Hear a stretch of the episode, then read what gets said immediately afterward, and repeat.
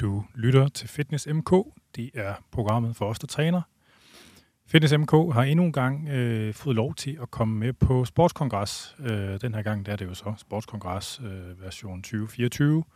Og det er den videnskabelige konference, arrangeret i fællesskab af de danske videnskabelige selskaber for idrætsfysioterapi og for idrætsmedicin.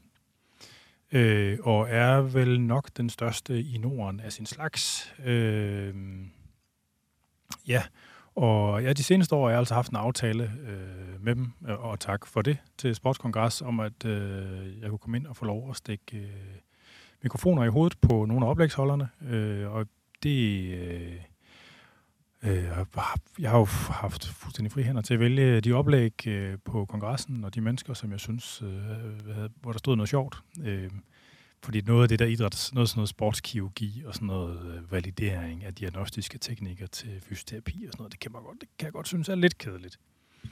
Øh, så i dagens afsnit, der har vi øh, har jeg samlet, øh, har vi samlet de interviews, som jeg fik. Øh, jeg fik høstet syv på kongressen.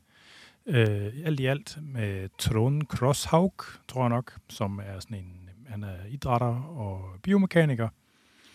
Øh, og Jan Lexell, som har holdt et, øh, er sådan en gammel, øh, oprindeligt kendt for noget gammel muskelforskning, hvor han er med til at lave nogle vilde forsøg for, for at tælle antal muskelfibre i kadaver af forskellige aldre. Øh, men på kongressen der optrådte han med noget, øh, med noget antidopingforskning, øh, eller antidoping om, om TUI'er, altså de her therapeutic use exemptions, når man har lov til at bruge medicin, som egentlig er på dopinglisten, men man har fået lov til at bruge det, fordi man har en eller anden sygdom, der godt gør det. Øh, og Julie Jacobsen er med til at snakke om hip instability, som er sådan en, øh, sådan en ny... Der er nogen, der gerne vil have, at det skal være en diagnose, men sådan en, øh, sådan en ny ting, man er begyndt at snakke om med relation til nogle af de hofteproblemer, som folk kan have. Altså for at sætte det lidt i kontekst for dem, der ikke kender til det, så sådan noget skulder og skulderbladets instabilitet er noget, der er fyldt meget, relativt meget. Og grunden til, at jeg synes, det lyder spændende, det er fordi, at på trods af, at jeg har været redaktør på dansk sportsmedicin og fuld litteraturen på det her ret tæt i mange år, så har jeg egentlig ikke rigtig stødt på det der hip instability før. Så det er sådan en ny ting, der er begyndt at røre sig, og det øh, er Julia en af dem i Danmark, der arbejder med. Så øh, der var noget med hende. Så har vi øh, Neve Brady, fra, som er fra, hun er fra Irland, og hun har arbejdet med at bruge øh, virtual reality genoptræning i skulderrehabilitering. Det synes jeg jo også var ret sjovt.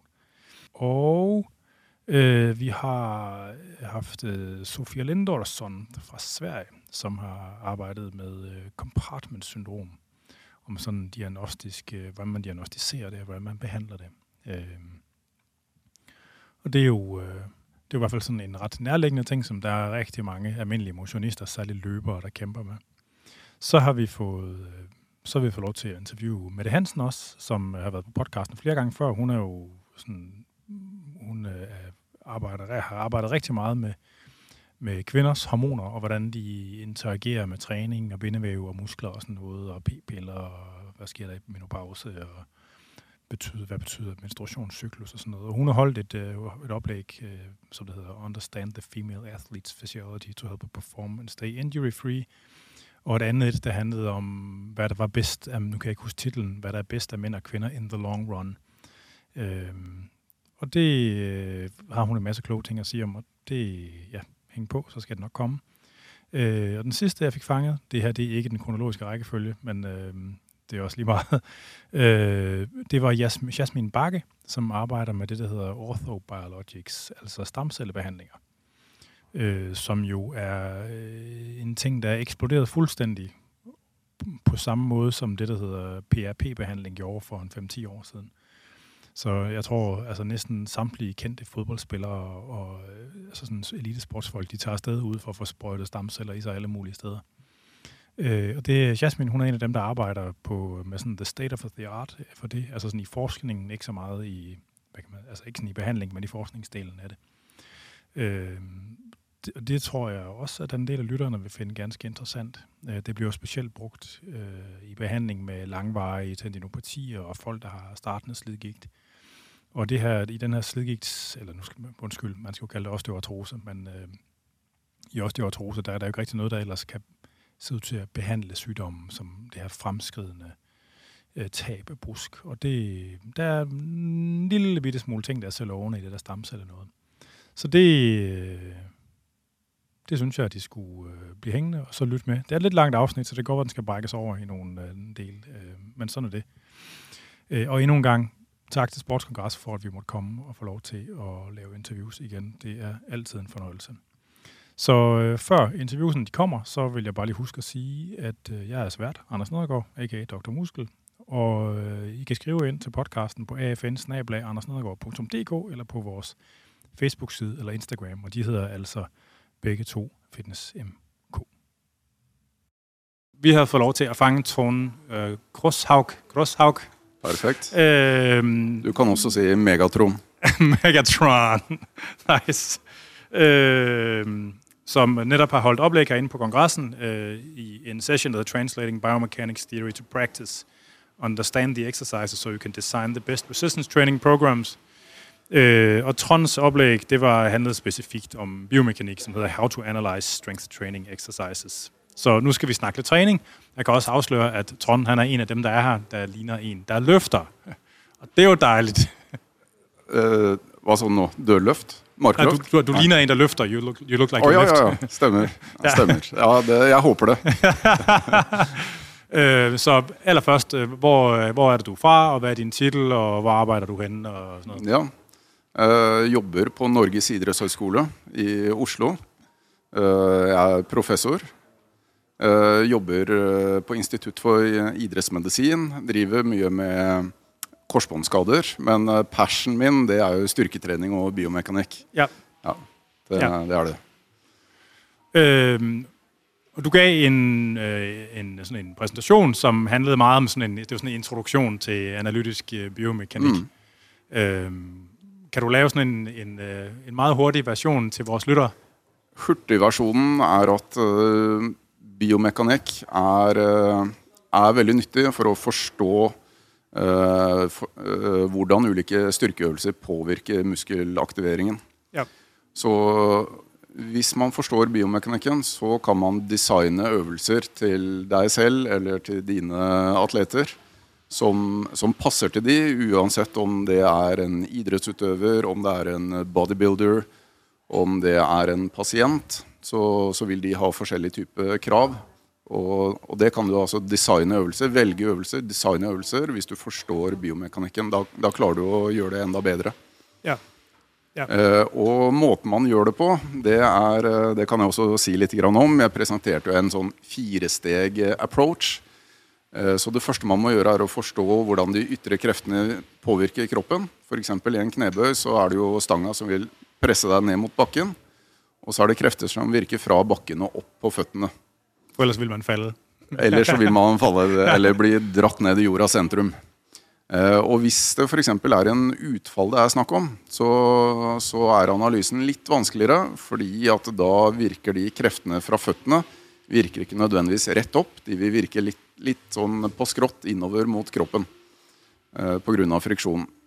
Så, ja, så, så, det er steg nummer én. Man må, man må, finne de ytre kreftene. Noen ganger kan det være enkelt, andre ganger kan det være litt, eh, litt vanskeligere. Så man må ha litt trening i det. Ja. Eh, men vi har undervisningsmaterialer som, eh, som lærer, lærer, opp folk til å forstå det. Så, så dette er fullt mulig å, å klare å gjøre på egen hånd. Ja. Steg nummer to det er å se da hvilke ledd er det som er interessante. F.eks. i en knebøy så vil det typisk være kne- og hofteledd.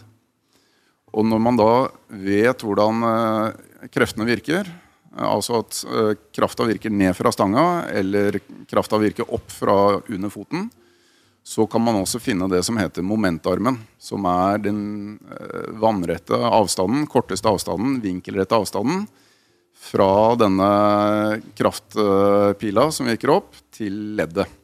Og Det er den avstanden der som bestemmer hvor tungt det blir på, for leddet.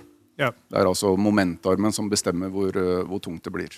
Ja. Så Hvis man klarer å finne de momentarmene, se hvordan de varierer under utførelsen av en øvelse, ja, da har man full kontroll på hvordan øvelsen belaster muskulaturen. Ja. Jamen, det var den korte udgave, så kan vi godt tage hjem igen. Nej, øh, så kan man øh, når, man, når man har momentarmen, mm. så du sagde, at ligesom, man kan ekstrapolere lidt ud til, hvad belastningen er over de forskellige muskler i de forskellige led. Mm. Kan man altid det? Øhm, Fordi det, man kan godt forestille sig nogle gange, at musklerne godt kan drive altså Ja. sådan på tværs af ledene.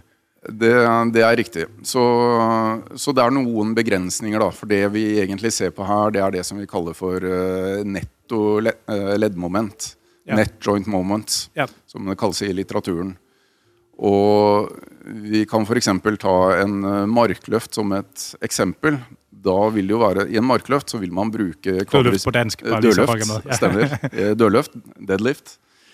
Så, eh, så vil man bruke muskulaturen på forsiden av låret, altså quadriceps. Men man vil også bruke muskulaturen på baksiden av låret, hamstrings. Ja. Fordi hamstrings er med å strekke i, i hofteleddet. Så det betyr at da vil det virke muskulatur både på forsiden og baksiden av leddet. Og, og med bare en sånn konseptuell biomekanisk analyse som jeg beskrev, så kan man ikke vite hvor, eh, hvor mye det er av quadriceps og hamstrings eh, muskelaktivering. Man vet bare hva, hva nettoresultatet blir, da. Ja. Så hvis f.eks. Eh, quadriceps eh, jobber med la oss si eh, 200 newtonmeter og hamstrings med 100 newtonmeter, så blir nettoresultatet 100 Ja, newtonmeter. ja, ja. Og s- som vi også hørte i sesjonen i stad, så, så er det også noen begrensninger med at vi vet ikke akkurat hvilke muskler som eh, nødvendigvis som står for aktiveringen. Så hvis det er en hamstringsøvelse f.eks., så kan vi ikke vite eh, spesifikt om det er eh, de mediale eller laterale hamstringsmusklene som, eh, som gjør mesteparten av arbeidet. Så, så der er det noen begrensninger, da. Ja. altså man siger jo sådan normalt, at hvis man har, at, altså det, det jo både baglårsmusklerne og ballemusklerne kan være med til at drive hofteekstension. Mm. Og hvis knæet det er mere strakt, så vil det være mere baglår. Hvis knæet det er mere bøjet, så vil det være mere balle. Ja. Kan man rationalisere sig frem til det igennem, igennem mm. biomekanik? Eller, Ja, eller, okay. det, det kan man absolutt. Så du kan eh, ved å gjøre en Det er, det er synd eh, dette eh, formatet her ikke tillater eh, animasjoner. For vi, vi driver Ja, ja. og lager animasjoner, Ja. så det er veldig visuelt.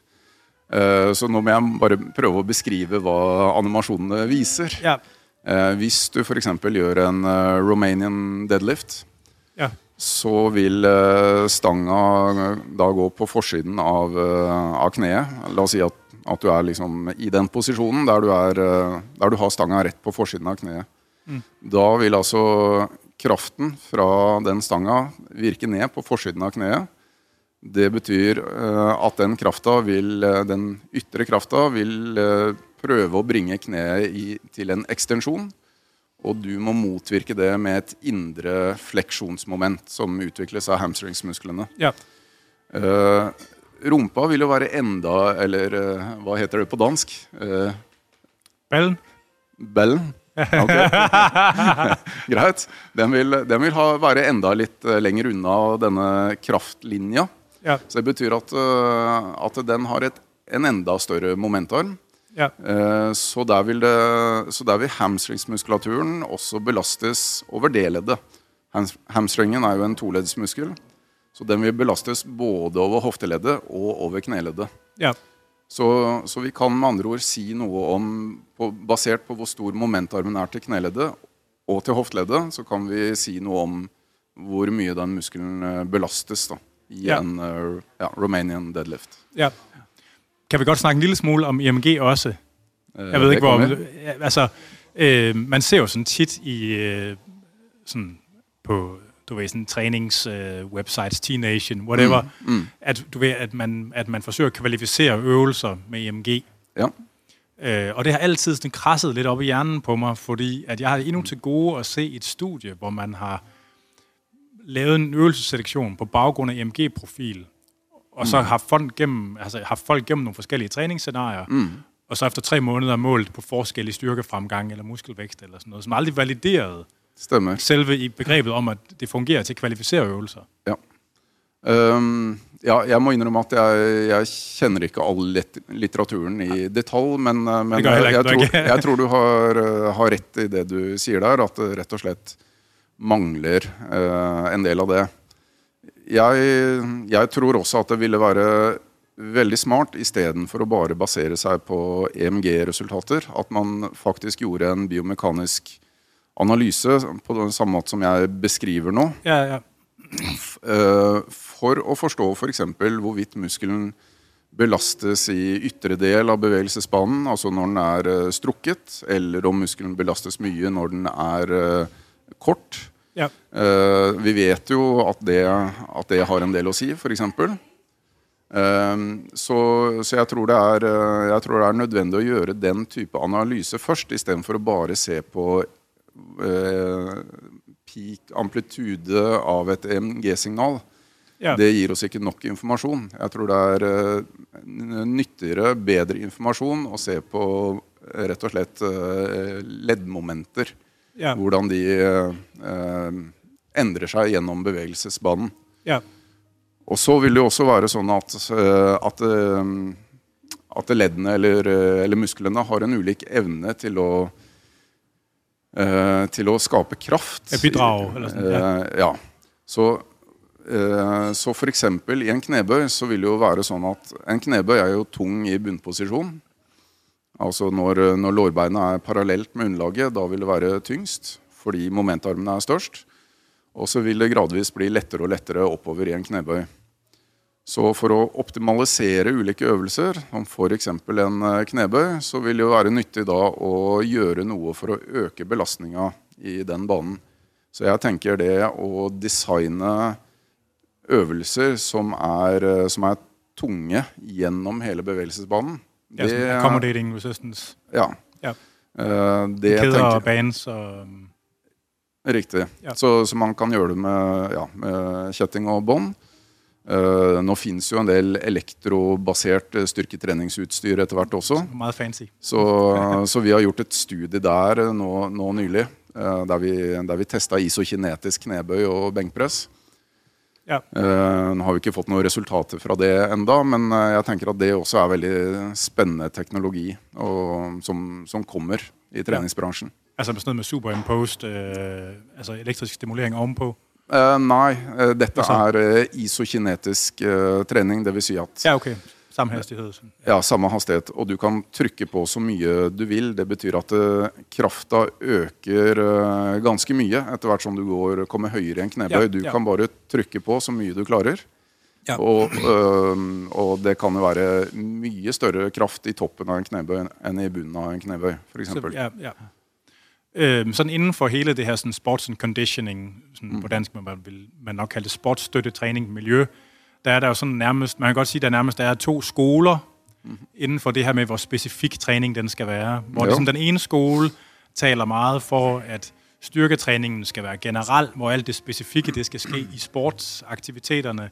Mm. Og så den anden skole, det er ligesom dem, der gerne vil lave sådan nogle meget specifikke øvelser, der passer til bestemte situationer i sporten.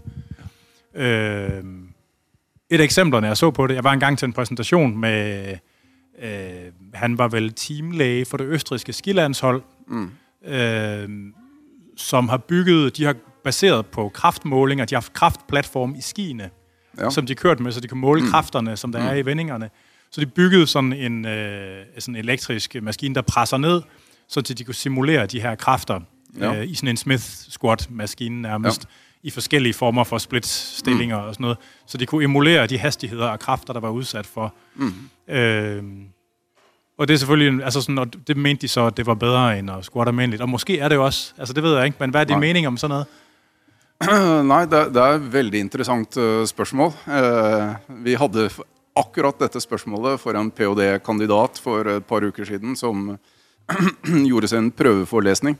Ja, Um, er, jeg, har noe, jeg har ingen eh, fasitsvar på det, Nei. men min eh, klare mening er at eh, ja, det er klart man må gjøre treninga spesifikk i forhold til kravene som idretten stiller.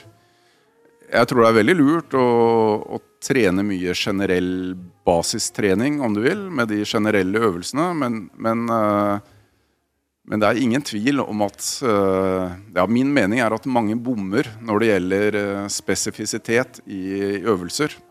at mange hvad? Mange, eh, mange tar feil med å kun kjøre generelle øvelser istedenfor Ja. å kjøre spesifikke øvelser. Ja. Så jeg, jeg tror det er åpenbart at man må tenke spesifisitet i øvelser, og da med utgangspunkt i en biomekanisk analyse av eh, selve det man skal oppnå. da. Ja. Om, det er, eh, om det er downhill på, på ski, eller om det er håndball eller eh, Ja. bodybuilding, eller eh, hva det nå skal være. Ja. Så, så hvis du ikke gjør det, da tror jeg, man, da tror jeg du bommer eh, mye.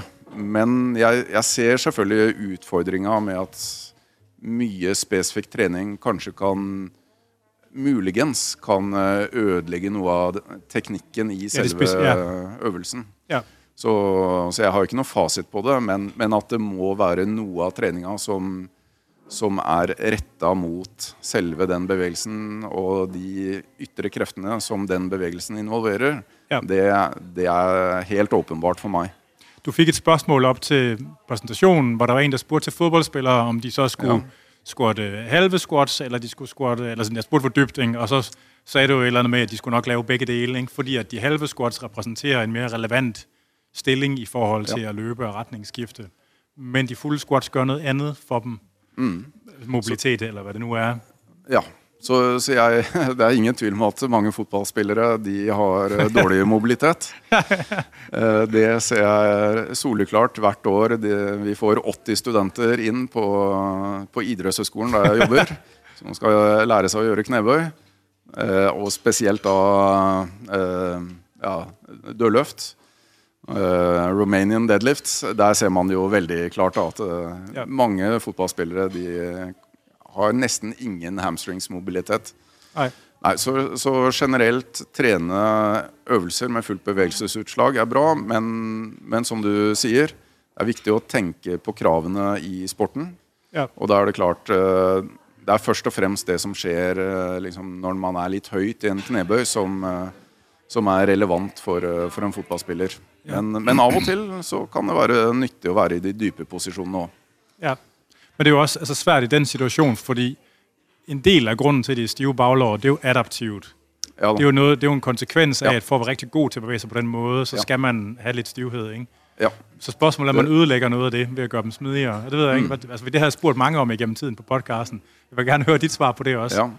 Ehm, jeg, jeg må innrømme at jeg har ikke, har ikke tenkt så mye på det spørsmålet. Hvorfor, hvorfor er disse fotballspillerne så, så stive? Eh, det er klart det er en adaptasjon, åpenbart.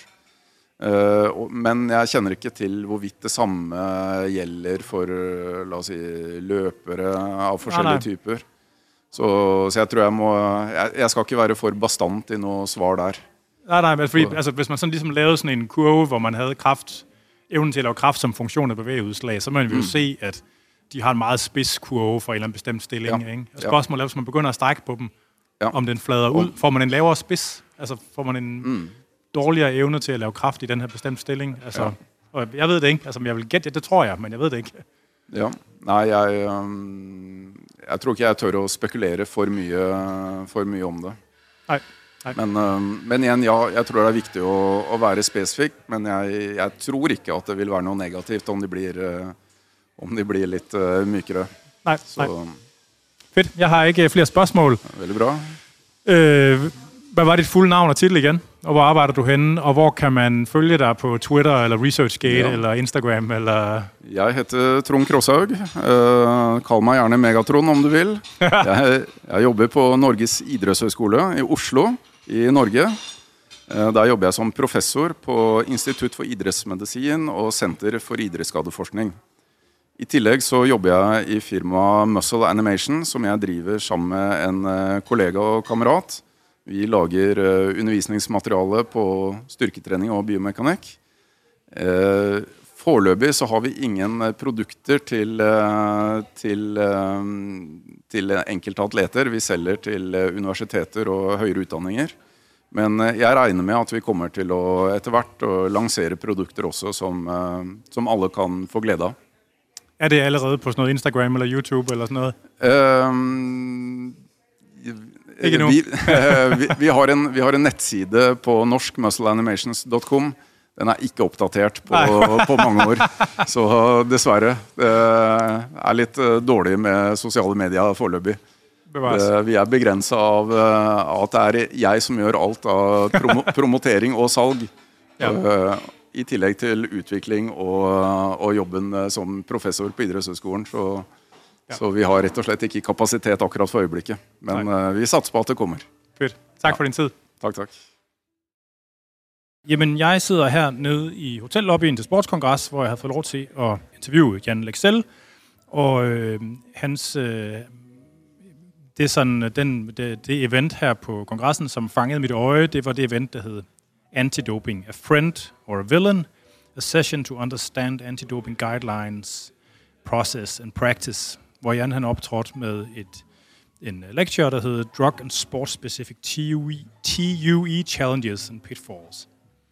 Og TUE'er, det står for Therapeutic Use Exemptions, som er de her tilladelser, man kan få til at, øh, få til at bruge medicin, som man har øh, fået lov til at bruge, fordi man har en sygdom, som der begrunder det. Jeg kender også, øh, eller jeg kan, før øh, øh kongressen her, der har jeg primært kendt øh, Jan Lexell navnet fra noget, nogle øh, artikler tilbage fra 80'erne, hvor, hvor der blev lavet et meget, meget omfattende arbejde i at tælle muskelfibre i næsten hele muskler fra øh, kadaver. Så øh, vi gør det her på engelsk, fordi at jeg er jyde og pisse dårlig til at forstå svensk. Så so, thank you very much, Jan, for uh, taking a couple of minutes to talk with us here. Thank you for inviting me and being here. Uh, and uh, I'm, I just caught you. You talked to my old supervisor, Michael Kerr, and he made a reference to the cadaver fiber counting studio studies. Uh, so and I hope it's okay that I ask about that because right, it's not yes. related to some of the stuff that you're doing here this year. I don't know if it's like a rock star that did a did a single track uh, 20 years ago that they keep being asked for playing or sort of um, uh, i'm still amazed that uh, these papers are being referenced uh, over and over again you know like three four five times every month um, in in uh, different papers um, so whenever there is a, um, paper on um, muscle and aging uh, in particular. It's one of those references that uh, everyone uses, mostly um, in a correct way. Some, sometimes I see it being used for completely different purpose. Uh, so I just wonder why did they pick that one when it's not even uh, close to the topic? But that, that's not my problem. oh no, no. But, but it's in, interesting to see that um, some of these papers uh, uh, that, that in particular uh, is still being referenced. The thing with that is that it's still something that, that's in the back of my mind. When I first submitted it to a journal, uh, I won't mention which one, it was took six months for them and it came back rejected because they said it was um, uh, flawed statistics. And uh, I then resubmitted to another journal and it came back and I still have that sort of a note from the, the reviewer um, uh, sort of almost framed. You, so you, back then you sent it in by letter. I, I sent it. No, no, I sent it to another journal. Oh, but, the, but, but when you submitted papers, you did it in, like in paper and not in That's right. Yes. So that it, it, it, did take some time before uh, it came back with the uh, response from the journal. But when it sent it back to sent it to another journal, it came back with um, uh, the response from the reviewers saying that this is the compilation of the author's uh, previous work. Um, uh, uh it's an excellent summary. I have nothing to add. That was um, uh, at that time my sort of 20th uh, paper. So I still have it sort of framed and tell people that if you work on it long enough and you're happy with it when you submit it, then it's very likely that will get back. And once in a while, you do get a response where there is nothing you need to change, but it's very unusual. Then. Yeah, that is very so unusual. That's right. Yes. Um, so um, uh, it took me almost three years to write it. Um, started writing in, and, and, that time, 40 years ago, things took a bit longer and yep. it was a bit slower. And uh, I still can read it, and I teach uh, PhD students on scientific writing and uh, I sometimes take it out and use it and ask them, what do you think about the paper being 40 years old? And they say, well, still following exactly what you teach us to do. Uh, I didn't know at that time what made a paper a good paper, but apparently uh, there was something in it. Uh, uh, I wouldn't write it quite the same today, but uh, the data is there, and um, uh, the way it was compiled, it will never be possible to repeat that kind of study Oh, again. no, no. So, um, the listeners of the podcast, we have a lot of physiotherapists and doctors and, and students of these uh, trades, but can you just um, briefly describe what it was that you actually did in these studies? Um, it was actually putting uh, data from uh, some of the previous papers together with some new data. Um, we developed a technique in, in the research group where I was a PhD student that we could make whole cross sections of um, uh, autopsied uh, muscle, muscles from, from uh, uh, cadavers, dead people. And uh, instead of just a little biopsy, which is a couple of hundred muscle fibers, this made, me, made us have a, a slice with um, 50, 60,000 muscle fibers. I counted a subset of that and uh, worked out the number of fibers, the size of fibers, um, uh, the size of the muscle in itself, and then looked at um, uh, starting. The, the, the youngest one in that group was 18 and the oldest 83. And they were divided into um, groups of 20, uh, 30 old people, 50, 70, and 80 they were all males, so that, that's uh, a, a, a limitation to it. But it, it clearly showed that um, the peak of, in terms of muscle size, total number of fibers is around tw- age 25. And uh, it then plateaus around age 40 and uh, then slowly goes down with something like 5% in sort of overall muscle quantity uh, up till age 50. And the breaking point between a linear reduction from birth and, and a curvilinear reduction, which we showed, was 50. So 50 is the breaking point for sort of normal muscle aging. Um, and then it slowly uh, sort of decreased, and from 70 and onwards, it accelerated. And that has in itself been, been um, repeated and Little closer with replica- replicated over and over again. Um, Yeah. and, and it showed the sort of the, the overall quantity of, of a muscle.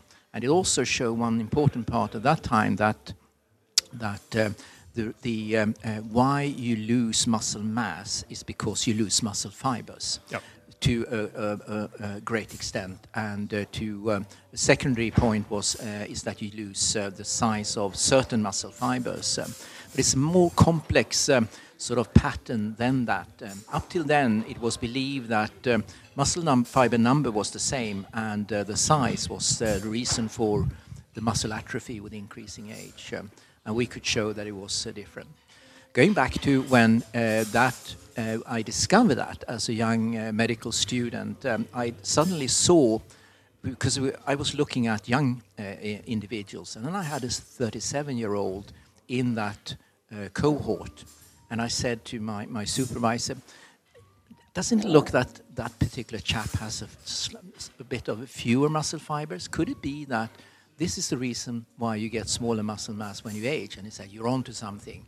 So that prompted me, and this is 1981, so we're now over well over 40 years. That prompted me to collect data on younger and older people.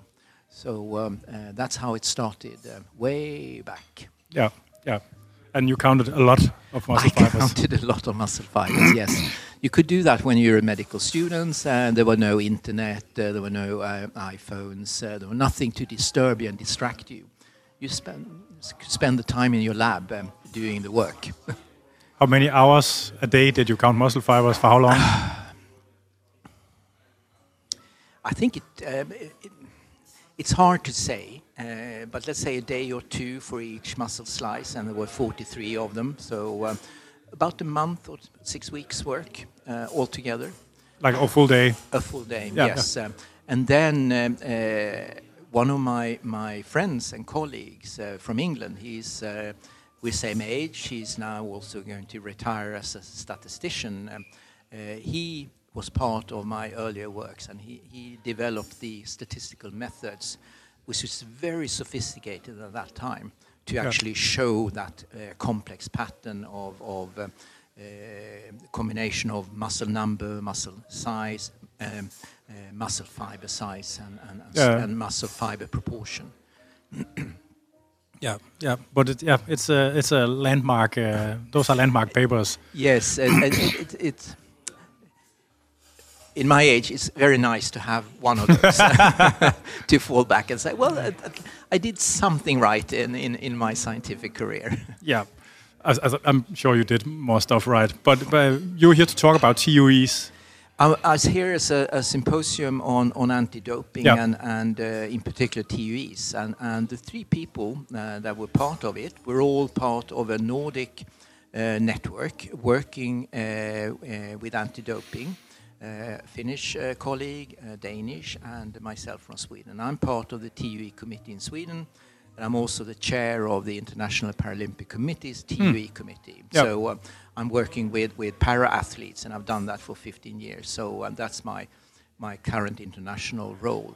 And we were talking about um, doping and anti-doping generally, and I was covered um, uh, um, a little bit about uh, the regulations. How can you do when you uh, you are allowed to actually have uh, therapeutic use exemption if you can prove that you need the prohibited medication and you have a legitimate cause for it. Yeah. Uh, so we're talking a little bit about that and what you do if you need an emergency treatment, for example. You can still apply retroactively and so on. So there's a, a, a very clear set of rules and regulations which um, uh, physicians need to know about and uh, athletes to some extent.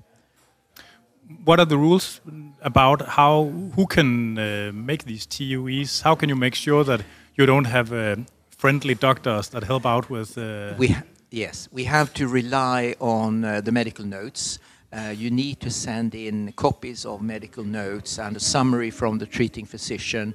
And um, you know, by law, they they uh, they set the signature on that. You can never be 100% sure Oh, that it, it is something. Uh, but uh, with extract from lab results, from X-rays, whatever it is, uh, you can be almost 100% sure. It's very, very difficult. Um, but if, if you really want to, to, to um, uh, make it up and fake it, yes, you can. But we have to rely that colleagues are, are, are um, honest and, and report it uh, in, in, in, a, in a proper and, and, and honest way. And we should also remember that, that except for certain drugs, there's not so much performance enhancing effects of other drugs. So um, it's really when it comes to, to, for example, testosterone and EPO, we need to be very, very careful and have a full set of, of, of um, records to be able to make the, the, the yeah. decision. Um, so um, we know that in the endurance sports, where people spend a lot of time being winded, we can get airway inflammation, and we have this whole category of exercise-induced asthma and airway inflammation. Um, and naturally, people get uh, beta two agonists and st- inhalable steroids for that stuff. Has anything changed about that? Is because is it really a disease that requires treatment if it's exercise induced, induced and Um, to some extent, it is yes, because you you can have um, uh, like a pre-asthma. Uh, it's like if you get, for example, um, an inflamed uh, tendon, which is not uh, again, it's not a disease, but it's a condition that may require treatment. Yeah. So with asthma, and um, there's been a lot of, of um, going through literature and examination, and it's very clear that the performance-enhancing effects of beta agonists, that inhaled uh, asthma uh, substances, is not really performance-enhancing. Uh, so, so we know we it's it's bringing back the athlete to where he or she should be uh, from on a sort of a normal level, but it's not really improving their performance. And certain of uh, asthma medication, like steroids, for example, inhaled steroids, is not performance enhancing, and that's not prohibited even. So it's really just the beta agonists uh, Yeah, that yeah. We, we need to have a specific set of rules, and it's also dose dependent. So you can actually take it up to a certain level. But again, it's, it's some countries have a tradition that they use it more than others. Some one Nordic country in particular, I won't mention it, but uh, um, uh, as long as it's it's um, can be proven that uh, it's done uh, within sort of a medically uh, uh, by medically qualified personnel and in a legal way, then it's uh, possible to get a, a therapeutic use exemption. Okay. What what is the class of drugs for which there are most TOE, TOEs uh, It varies. allowed? It varies depending on, on what part of the world. But um, uh, for example, insulin is uh, uh, a prohibited drug, so you need a TUE, and that's uh, part of almost every country's um, uh, um, TUE handling. In our country, we uh, in Sweden we see a fair number of, of um, young people with um, neuropsychiatric disorders, ADHD or ADD, who require methylphenidate Yeah, or, yeah. or tha- those kind of substances. Uh, so we see a fair number of those. And uh, also we have a long tradition of using one type of inhaled beta stimulant, um, that is uh, terbutaline, Yeah. which is prohibited. Uh, but the uh, uh, other substance, uh, salbutamol, is not prohibited up to a certain level. So we see a number of, of and, and it's a tradition to use terbutaline uh, because it was developed in Sweden. So Oh. we see a number of, Huh. of, of those. Um, but th- those are, are, are the most common ones. And then uh, corticosteroids, the third, uh, because Yeah. they are very, very common in, in, in uh, different sports. Um, but also to treat, for example, um, it's not un- un- unusual to have uh, an athlete with um, an inflammatory colon disease, for example, and they can be put on, on uh, medication to treat that uh, and get a TUE for it. and that would be steroids. Uh, That would be corticosteroids, Yeah. yes. Yeah. yeah. So is it? Uh, um, so the. So you're talking about country differences in. There, are, there are some country differences um, uh, because some countries are less likely to use a specific drug, Yeah, yeah. medication, whereas others, and that's why they now court certain athletes in different parts of, of, of the world. At one stage, meldonium, for example, which was thought to be was on the prohibited list, uh, uh, thought to be, be performance enhancing. It was used in certain Eastern European countries, but never anywhere else in, and in almost no literature. no literature um, and and uh, the little li- the, the, the, the, the, the limited literature didn't show any performance enhancing Oh. effect. Um, uh, But so- lack of evidence is not the evidence of lack That's of. right. Yes. yeah. So that that is an extremely weird thing. The way that the old Eastern Bloc have got their own uh, pharmacopoeia. Yeah. Yeah. Uh, But it, it, it again bring, goes back to the long tradition of, of sort of state-ruled uh, sports, for example. Yeah. Uh, so, so uh, once the the uh, wall fell and Eastern Germany was uh, sort of dissolved, that sort of led to um, uh, much less from from those countries. So there's another country now in the eastern part of, of the world that is, is famous for for its handling of, of um, uh, prohibited substances. I won't mention which one. Yes, I, I think uh, I think no one um, could miss that one. Um, how about sports differences? In, Yes. in, in, in permitted yeah, uh, that's, that's right. There are uh, certain medications which are prohibited uh, both in and out of competition in certain sports and some in competition. Um, and uh, we're running into little, some, some difficulties when it comes, for example, beta blockers, a very common um, uh, medication for, for um, uh, if you have a high blood pressure. Yeah, yeah. That's prohibited in, um, in uh, Archery. uh, archery, shooting, uh, dart, for example. Yeah. And uh, it's it.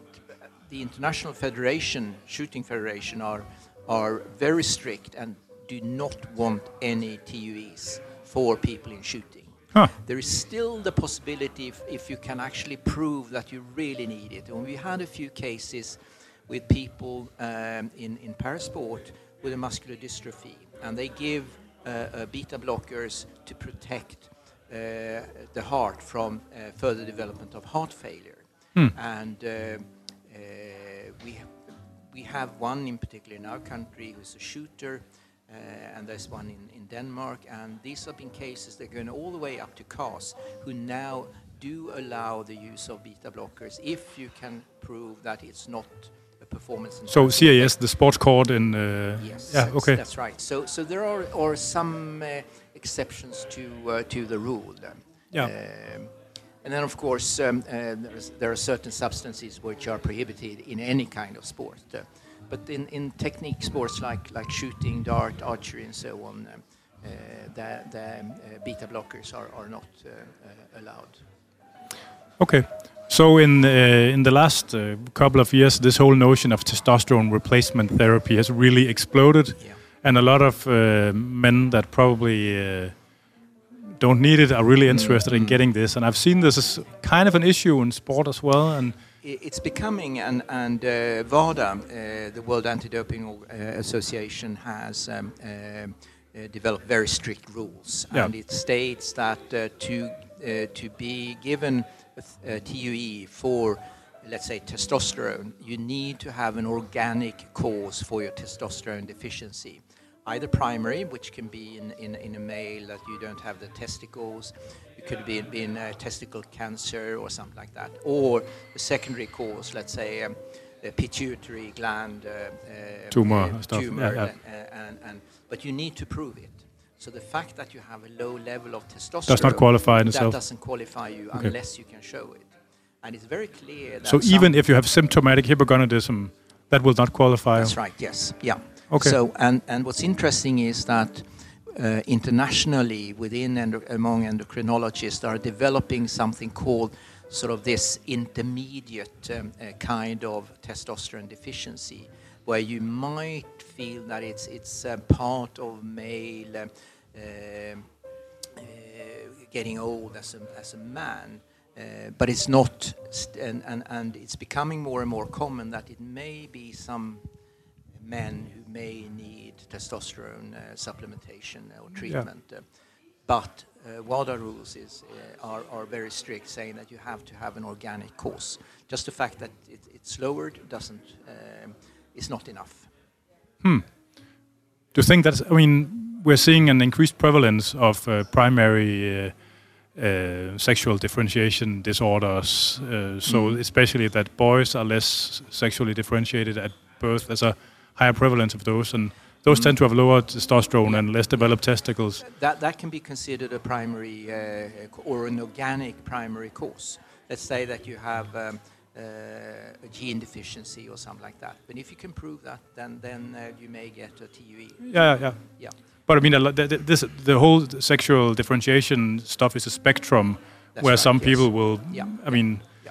And, and um, now that with, with the transgender athletes, uh, that's uh, sort of leading into a completely new field. that's a Pandora's box. You don't That's have to go it- there. uh, which is very interesting, and and uh, um, um, it's it's primarily not uh, in terms of the TUE that we're looking at it, but it's sport specific. So the sports in itself will develop their rules, and that's going to be different. So athletics, for example, they have set rules that if if you're how long will it take from when you are, are legally trans, uh, uh, transgender going, from, from uh, male to female? How long do you need to wait until you can start competing? And what should your testosterone level be below to allow you to compete? And that's Yeah. going to be s- perhaps a little bit different depending on, on the type of, of sport. yeah, yeah. Um, so that that's a, a, an area which is is um, one of the trickiest so far, and it's going to develop. Very politically loaded. in, it is, and in terms of the TUE business, uh, we see an occasional, uh, but it, it's it's um, uh, we haven't had. Um, we yes, we had uh, one or two cases, um, and we worked out our, our own set of, of um, uh, rules. But we need to. It depends very much on which sport you're active in, um, Yeah. and that can be different. Um, yeah. And, and going from the other way, from female to male, uh, then um, uh, then it's it's not um, uh, a problem really. Oh, no, no, no. So it's it's from male to female, where you need to understand where should the um, level of testosterone be uh, with with um, uh, so that you don't have a performance enhancing effect. It's a kind of, of sort of Caster Semenya case uh, Yeah. where she naturally had high levels um, and, and had to reduce it to continue competing. Yeah, as we've, we've we've already done at least two episodes on the Casta Semenya Ah, stuff. Uh, yeah. yeah, it's a very very interesting case. Mm, it is. So nature, it's like, um, should you uh, prohibit someone who's 220 from playing basketball, for example? He's naturally extremely tall. One of these top players from China in the U.S. Uh, National Basketball League is very, very tall. So apparently he has a genetic condition making him very tall. Should you set a limit to how tall you could be? Uh, well, um, these are, are sort of issues or kind of ethical um, Yeah. things that you, you we still have to face and, and uh, discuss. Yeah, and that that in that borders on the whole TOE issues, of course. It does uh, in in the end. Uh, uh, so as long as as um, you have a legitimate reason for using the medication and you can prove that uh, with medical records and, and the physician's note, uh, and it's within the uh, uh, the framework, the rules and regulations of WADA, it is possible to to uh, to carry on. Uh, Yeah. As an athlete, um, uh, even if you have a prohibited substance. Have there been any major changes to the way that TOEs are handled in the last, I don't know, five years? A good question. Um, um, I, I, we learn from each case, and uh, WADA develops the rules and regulations. So some medications are on the prohibited list, and some are taken off. Uh, in terms of how we deal with them, it does change a little bit in terms of how we, we, we're learning and getting using the um, the, the guidelines. The guidelines are very well developed. So we, we with the time we're getting more and more experienced in, in, Yeah. in doing them. I've been doing this um, in Swedish uh, TV committee for over 10 years. Yeah. I'm still learning. It's, it's, it's a complex uh, part, but, but uh, with time, uh, we feel that like it's a combination of medicine, um, uh, sports, and, and uh, uh, judicial uh, legal things. And there is never uh, a strict line between them. It's truly interdisciplinary. It is, yes. And um, as in, in, in uh, legal things, it's always black and white. In medicine, it's never. So No. it's a combination of the two that is fascinating. Uh, yeah, yeah. I feel that we, we um, uh, and we, we, at least three of us, so we, we're, um, uh, it, it is a consensus decision. Um, Yeah, yeah, yeah. So from, I mean, uh, obviously I haven't had been have anything to do do with TOEs at all, but from the from what I've can see, uh, what I've experienced as the latest change in the last, I don't know, that was maybe ten or fifteen years, was that they made much stricter requirements for Yes. proving asthma for.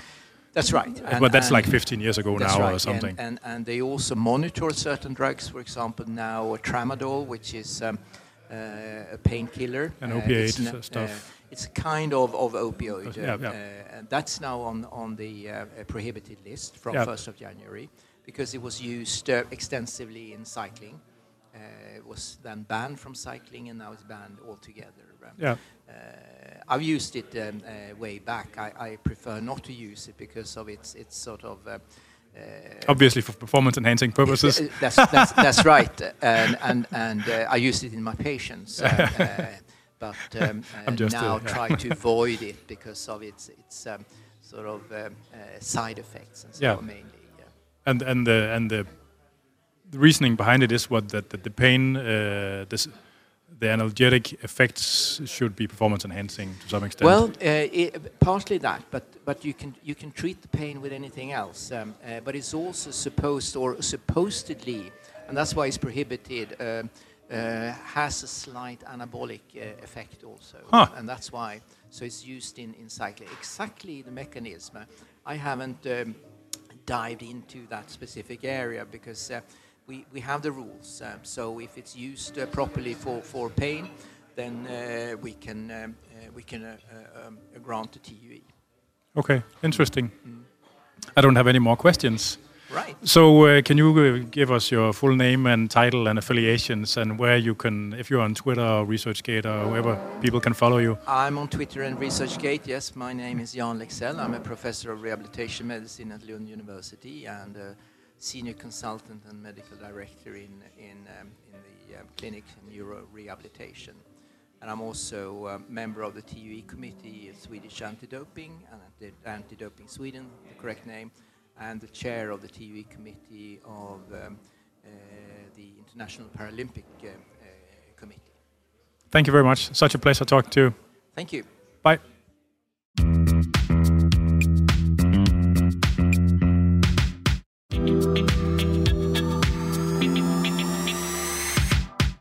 så har jeg fået lov til at fange Julie Sandel Jacobsen øh, her på Sportskongres, og øh, hun har været en del af en session, der handler om hip stability. Den hedder Hip Instability Fiction or a Source of Concern for Athletes and Clinicians.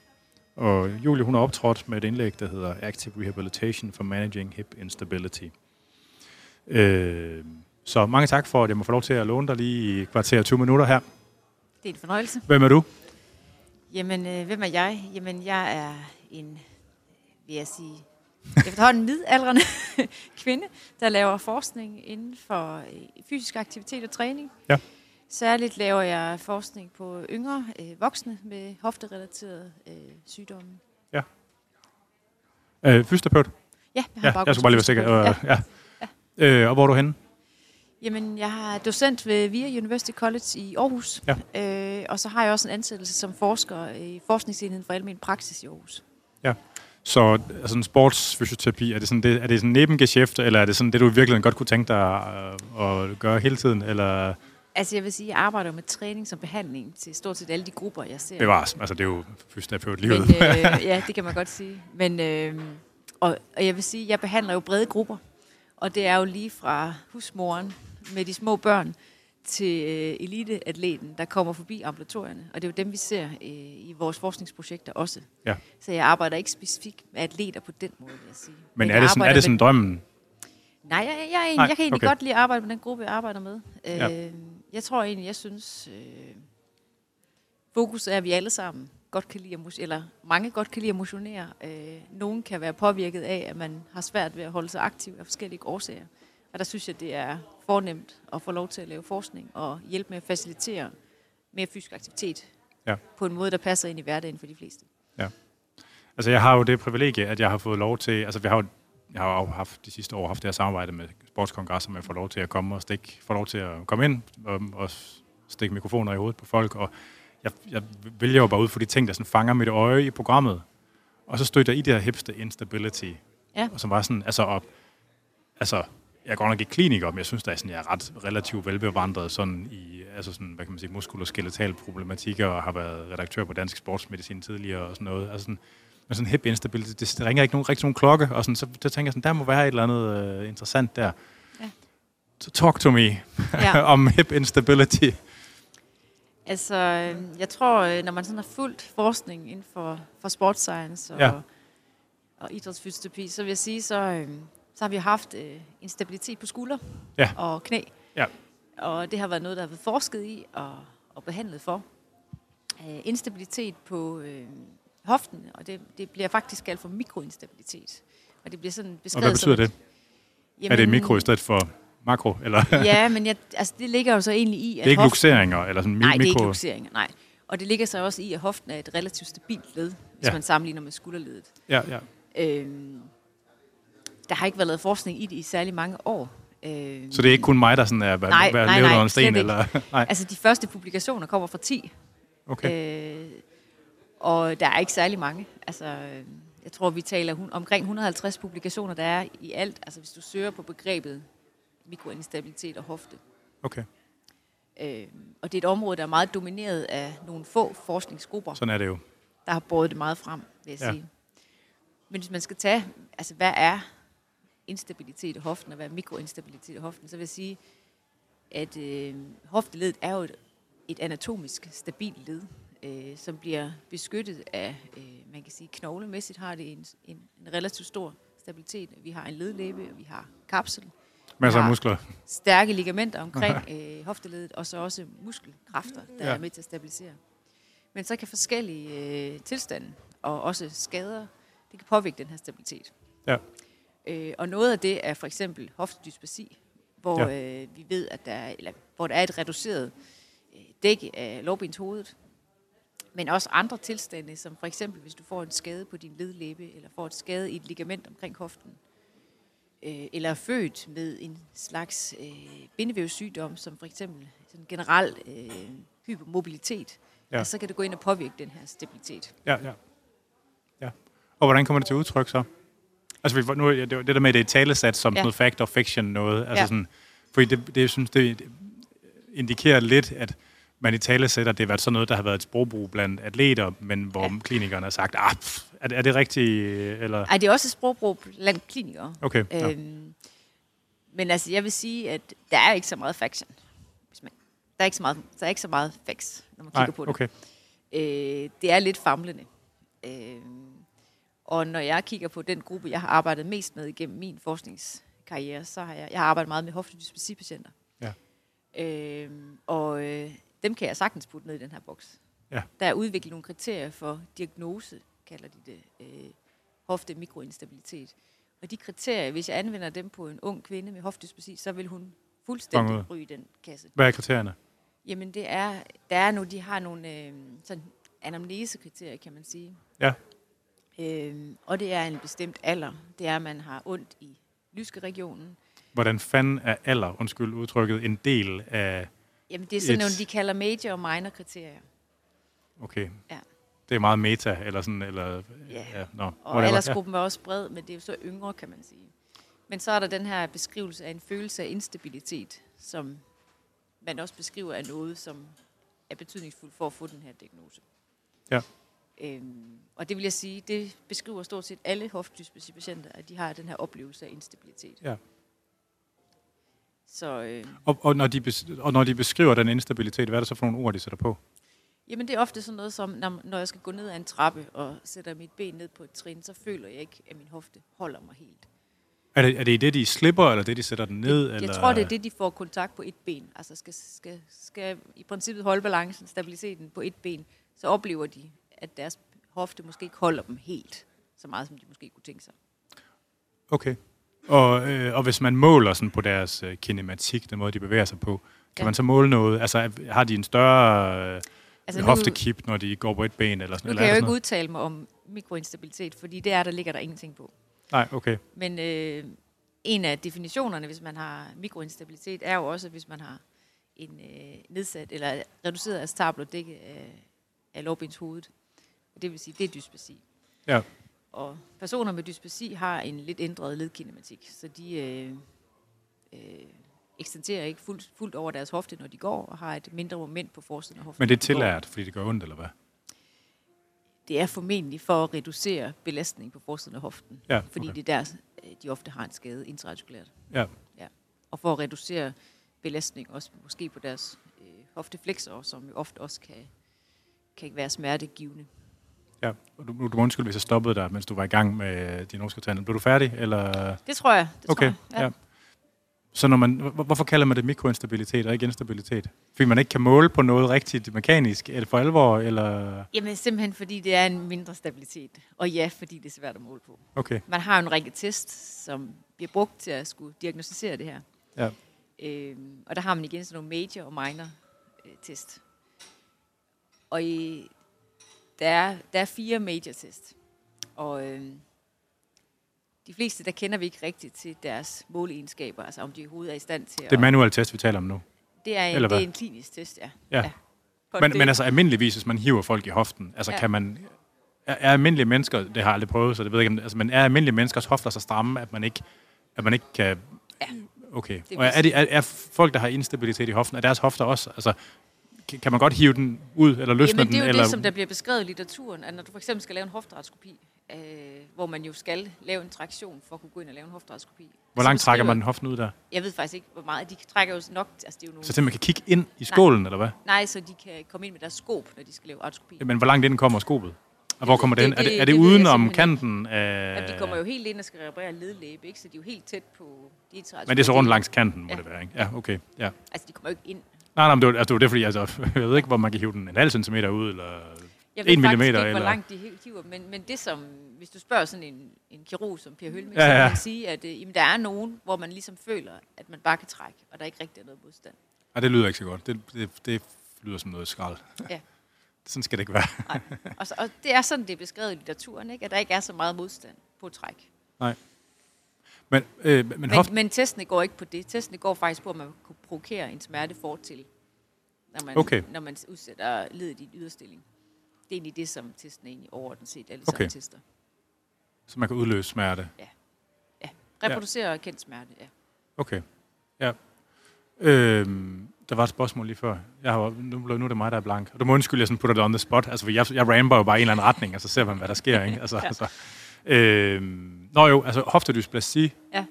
Altså, øh, det er vel en genetisk ting, altså sådan, eller, eller, Ja, det er eller til sådan, en vis grad afligt, ja. Altså, ja. men det, men det er noget, hvordan ens hofte er dannet. ja. Ja. Eller under modning, ja. Ja. Øh, og et, et kontinuum fra noget normalt til noget ja. patologisk. Jamen, det er det, ja. Og, og, og, og der er sådan nogle forskellige varianter, altså, af, af, af, hvad kan man sige, øh, ikke patologiske varianter af, hvordan hoften kan være lavet, ikke? men er de forbundet med forskellige øh, grader af risiko for at have hoftedysplasi eller have instabilitet i løbet af livet? Jamen altså, man har jo, man definerer, når man, altså det er jo egentlig bare på et røntgenbillede, at når Ja. man har en, man kalder det en center edge vinkel, CE-vinkel, under 25 grader, så har man, øh, så har man hoftedysplasi, kan man sige.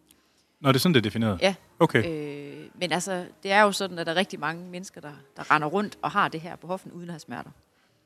Så den vinkel, hvad er det mellem igen? Politik igen. Det er en vinkel, der går på, hvor meget dække, altså lateralt dække, der er af acetabulum over lårbenshovedet. Så det er faktisk en vinkel, man tegner øh, Fra vertikalt. midten af hovedet, eller Ja, hvad? fra midten af hovedet, ja. Og så Ja. tegner man på den mest øh, laterale del af acetabulums øvre kant, kan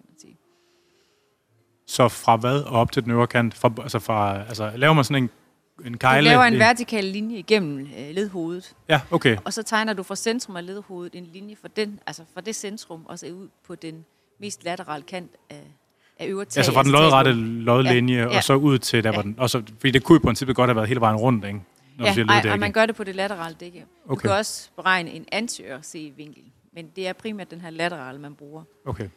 Men i princippet at have dysplasi kan man have tredimensionelt. Så, Ja, ja, ja, ja. øh, Vi, vi måler det meget på det her laterale, men man kan have det anteriort, man kan have det lateralt, man kan have det øh, posteriort. Så man, man Men, der er vel, det de, der- men de der hoftevarianter, det er vel både, hvor... Øh, hvad fanden hedder det? Hvor åbne hofterne er. Altså Ja. sådan... Hvad fanden hedder det plan? Øh, det hedder ikke sagittalplanet, det hedder... Horisontalplanet. Horisontalplanet, ja. Ja. ikke? Øh, men det, du beskriver, det er vel lidt Jeg, med, jeg beskriver hvor... acetabulums vinkling, Ja, og det er det, man definerer set forfra. Ved, og det er det, man definerer ved hoftedysplasi, men man ser ofte også en, en, øh, en vinkling af, af femur simpelthen, som enten kan være vinklet mere frem eller vinklet mere tilbage, som også Er hænger tillært sammen eller nej, nej, det anatomisk? Hænger, det er anatomisk, ja. Okay. Og det er noget, der hænger sammen med dysplasi, men det er bare ikke det, man bruger til at sætte diagnosen. Men, men Så der noget er af sådan det, en der gør- til det. Så noget af det, der gør, at hofteknoglen er lidt anderledes, det hænger sammen med en, en noget anderledes anatomi på, på lårbensknoglen også. Ja, ofte. Sjovt. Ja, ofte. Ikke 100 procent, Det kan jo stadigvæk også godt være adaptivt, ikke? fordi knoglerne ændrer også fasong efter Ja, belastning. Og, formentlig. Ja. Ja, sjovt. Så, så hvor, øh, altså sådan, er det et stort problem? Og hvem er det et problem for? Altså nu ved jeg ikke, om vi snakker Udover om hoftedysplasi. Ja, nå, men instabilitet, ja. Instabilitet.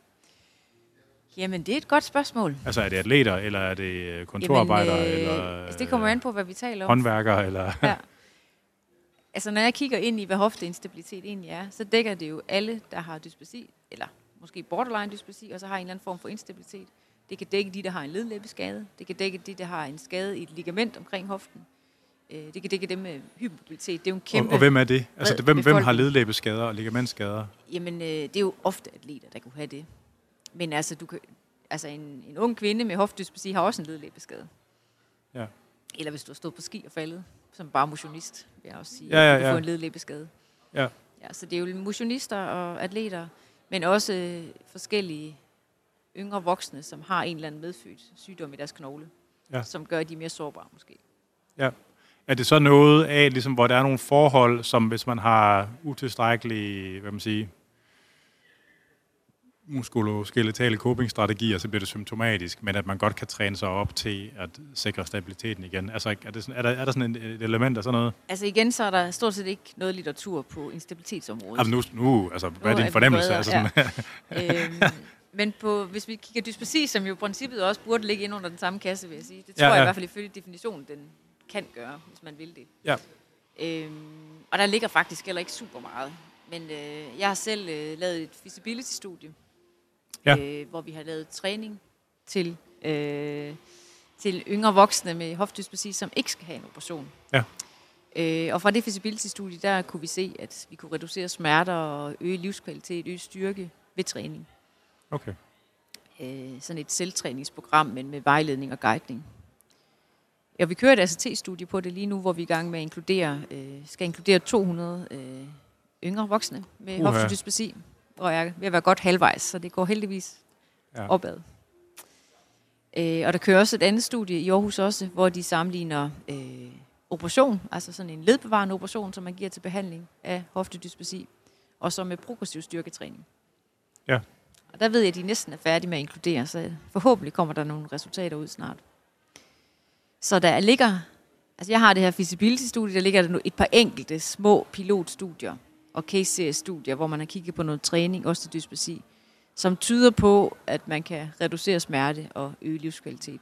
Men der ligger ikke effektstudier.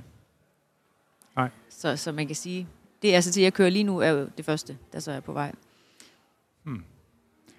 Når man øh, snakker om det inden for sportsfolk, er der nogle sportsgrene, der er særligt repræsenteret? Men det er jo, altså vi ser i hvert fald en øget repræsentation af de der dysplasi inden for noget gymnastik og ballet, øh, som kræver ofte en god grad af fleksibilitet. Et element af hypermobilitet, Ja. måske. Ja, ja, præcis. Fordi at har du dysplasi, så har du også ofte muligheden for at, at kunne bevæge din hofte lidt mere, end andre kan. Ja. Ja. Jeg ved, at Stuart McGill han har snakket om noget med øh, det her med hoftevarianter Ja. i forhold til sådan noget vægtløftning, og sådan, at, hvor man gerne vil have sådan horisontalt meget åbne hofter. Og han, Ja. Han siger, og jeg har aldrig selv læst op på det, så aner jeg ikke, om det passer, men at i de her, øh, nogle af de her, øh, altså Baltik, ikke Baltikum, hvad hedder det, altså sådan slaviske lande, at Ja. der er sådan en variant, altså en, der er en, en mere forekommende variant af hofteanatomien, hvor man har mere horisontalt åbne hofter, Ja. der gør det lettere at blive god til nogle af de der vægtløftningsting, men som disponerer for sådan noget dysplasi også. Altså det kan godt være, det ved jeg faktisk ikke specifikt. Jeg har aldrig læst op på det, så jeg ved ikke, Nej. om det passer. Og. Stuart McGill, han siger lidt nogle vilde ting engang, men ja. Ja. så det kan også godt være noget, han har trukket ud af røven. Altså, Ja. men, øh, Altså ofte så ser vi jo, at man står lidt mere udadroteret, når man har dysplasi. okay. Øh, og det er jo simpelthen fordi, det er en kompensationsmekanisme også, fordi du får en bedre stabilitet, når du lige tager Ja, og ja. roterer lidt ud af på hoften, så, så giver du dig selv lidt ekstra hjælp, hvis du i forvejen ikke har så meget knogle øh, stabilitet. Interessant. Mm. Men jeg tænkte lidt, altså, grunden til, at vi faktisk også lavede det her symposium, er jo også, at jeg vil sige, vi kunne se en stigende interesse for området blandt klinikere, og, og det, jeg fik besøg af forskere fra andre lande, som gerne ville høre, øh, hvad jeg mente om forskellige instabilitetstest. Øh, og så diskuterede vi jo lidt, at de her måleegenskaber for de her test måske ikke var helt optimale, og vi er måske også lidt usikre på, hvad det egentlig er, vi er i- interesseret i at fange. Jeg vil, lige, jeg vil lige give et lille smule baggrund til lytterne, hvis ikke man er bekendt med det. Fordi det er jo sådan en, helt, det er jo sådan en kæmpe ting i fysioterapeutforskningen, det her ja. Med at undersøge og forskellige manuelle test, hvad det er, de måler, og hvordan deres målinger hænger sammen med hinanden. Så det her med validering af manuelle test, det er sådan et separat, selvstændigt, ret stort forskningsområde inden for fysioterapi. Så det er bare lige baggrund for det der. Ja Ja, sorry, ja. fortsæt endelig. Ja, så det er selvfølgelig problematisk, hvis man tror, man fanger noget, men man måske slet ikke ved, hvad man helt fanger. Det er det der med sensitivitet og specificitet, Præcis. som er... Og positiv likelihood ratio, altså hvad kan vi egentlig rykke med den information, vi får fra vores test? Ja, ja. På vores tro på, om man nu har en tilstand eller ej. Ja. Øhm, og der er det ikke overbevisende godt, det vi ser. øhm, og sådan er det jo for mange kliniske test, så det er Jo. ikke anderledes. Øhm, så det er en ting i det. En anden ting er det, at jeg kan være i tvivl om, hvad er instabilitet? Hvis det, hvis det er alt fra at have en hypo, hypomobilitet generelt, til at have en specifik skade, fordi du stod på ski, og, og måske ødelagt et ledlæbe, til du har en generaliseret hoftedysplasi i dit hofteled. Jeg synes, der er stor forskel. ja. Så jeg Altså tænker, måske er det et symptom mere end et syndrom. Eller sådan, ja, eller, det tænker jeg. Som, Og vi kan godt blive enige om, at man kan have en instabil hofte, hvis man har en skade, der gør, at strukturerne ikke på samme måde er fixeret, som de egentlig er normalvis i et hofteled. Ja. Øhm, men at vi skal udvikle behandlingsinterventioner, som skal dække den her meget heterogene gruppe, det kan jeg godt blive lidt bekymret for. Så, du, så det, som jeg måske hører dig sige, nu må du, nu må du sige det, hvis jeg lægger dig ord i munden, eller at, at måske skulle man i virkeligheden bruge de genoptrænings, eller for, altså sådan, ting, der hører til hver af de problematikker, der fører til instabilitet, eller hvad, som allerede findes. Ja, og der har vi jo faktisk mere litteratur og mere evidens. Ja.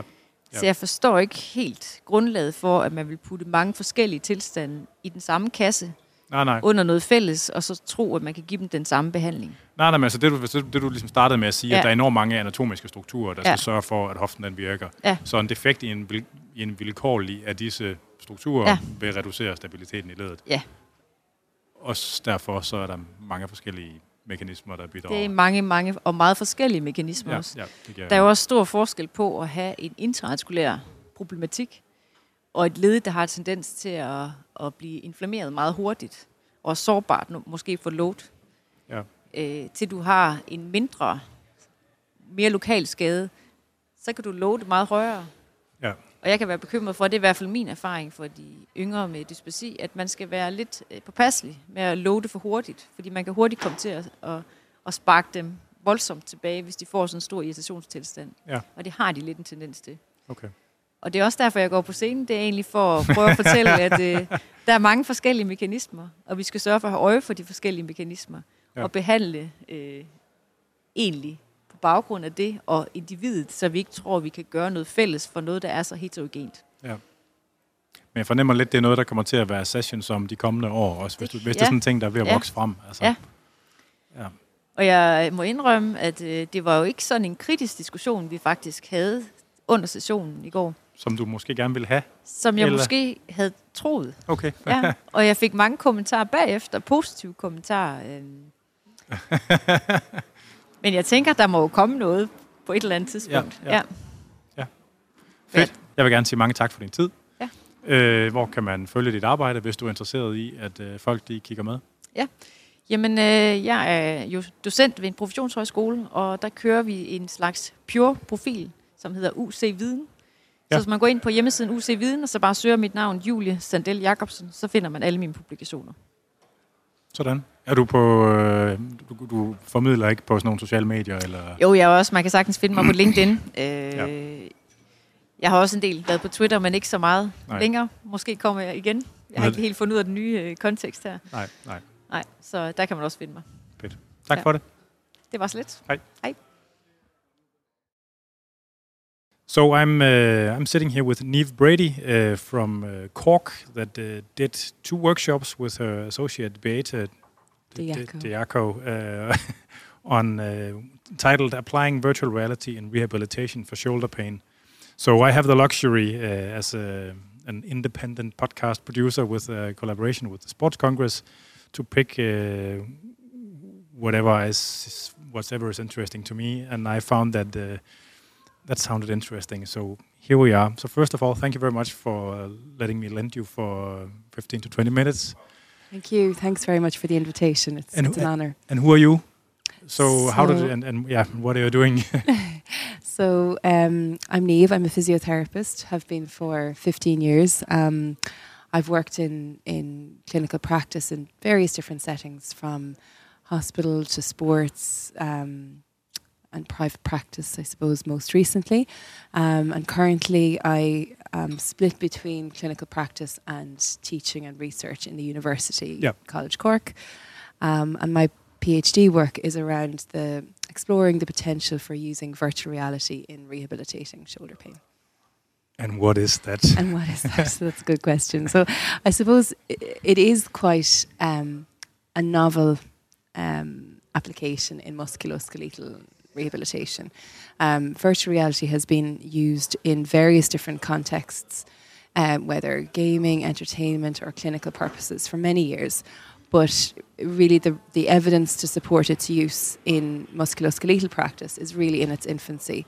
Um, and when I started to read about how it's been used in other settings, I sort of thought, well, look, actually, that's something that we could apply to people with shoulder pain. So let's let's test it.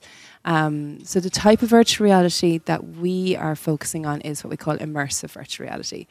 So that's the virtual reality that involves wearing a headset that blocks out your view of the outside world. When you look at the literature, virtual reality can mean anything from your Nintendo Wii type technology yeah, yeah. that's non immersive. Um, and most of the, the previous research has looked at that. I suppose in, in previous years it was more accessible, um, not as expensive, but we're seeing a lot more of um, um, development around immersive virtual reality now.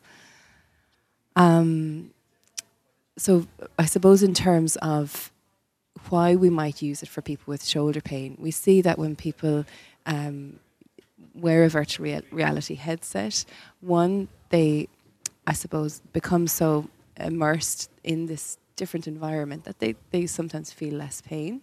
There's some fMRI research to, to back that up that actually um, Hmm. there's a change in what happens in, in five different areas of the brain when people wear virtual reality headset and, and a reduction in, in the areas associated with pain experience. because they Um, become somewhat dislodged from the bodily experience. This seems to possibly be the, the reason. There may be this sort of altered, what we call temporal and spatial perception. So Yeah. when you're in this virtual space, it's almost like there's you're, you're disconnected from your body or your, or your, ex, your bodily experience of pain. And there's maybe an element of distraction. We're not exactly sure what the Oh. mechanisms are. Um, there's some studies that show that there's just changes in body perception. So when you embody, say, a superhero avatar, people feel stronger and more, you know, um, powerful, for example. So there's various different mechanisms proposed, but what we see in some people is, and, and research to back this up is still very young, but we, we're starting to see it clinically, is that people feel less pain sometimes, move differently. In what Um, ways? so, say a, a clinical example that we shared yesterday in the workshop is somebody comes in and they are struggling with rehab because of you know limited movement, pain on movement, maybe kinesiophobia. So they're they're afraid to move, afraid to exercise, and they're not able to engage with rehab the way as easily as as other people. So somebody maybe comes in, they've got 30 degrees of, of shoulder flexion, um, full passive range. So there's there's nothing there causing a physical block, but they from various reasons can't can't move any further than that. They put on the headset. You um, set them up to to do a task, maybe you know reaching up to pick an apple off a tree, for example, and then all of a sudden their arm is up here, and, and they're like, "What happened? How how did I do that? I didn't know I could do that. I haven't been able to move my arm like that for a long time." So it can actually be used as an education tool, and some people will say, "Is it safe? Is it okay for me to to to reach up like Nice. that?" And you sort of can can use it to break down some of those barriers in some cases. That doesn't always happen, It, it, but when it, happens, it's magic.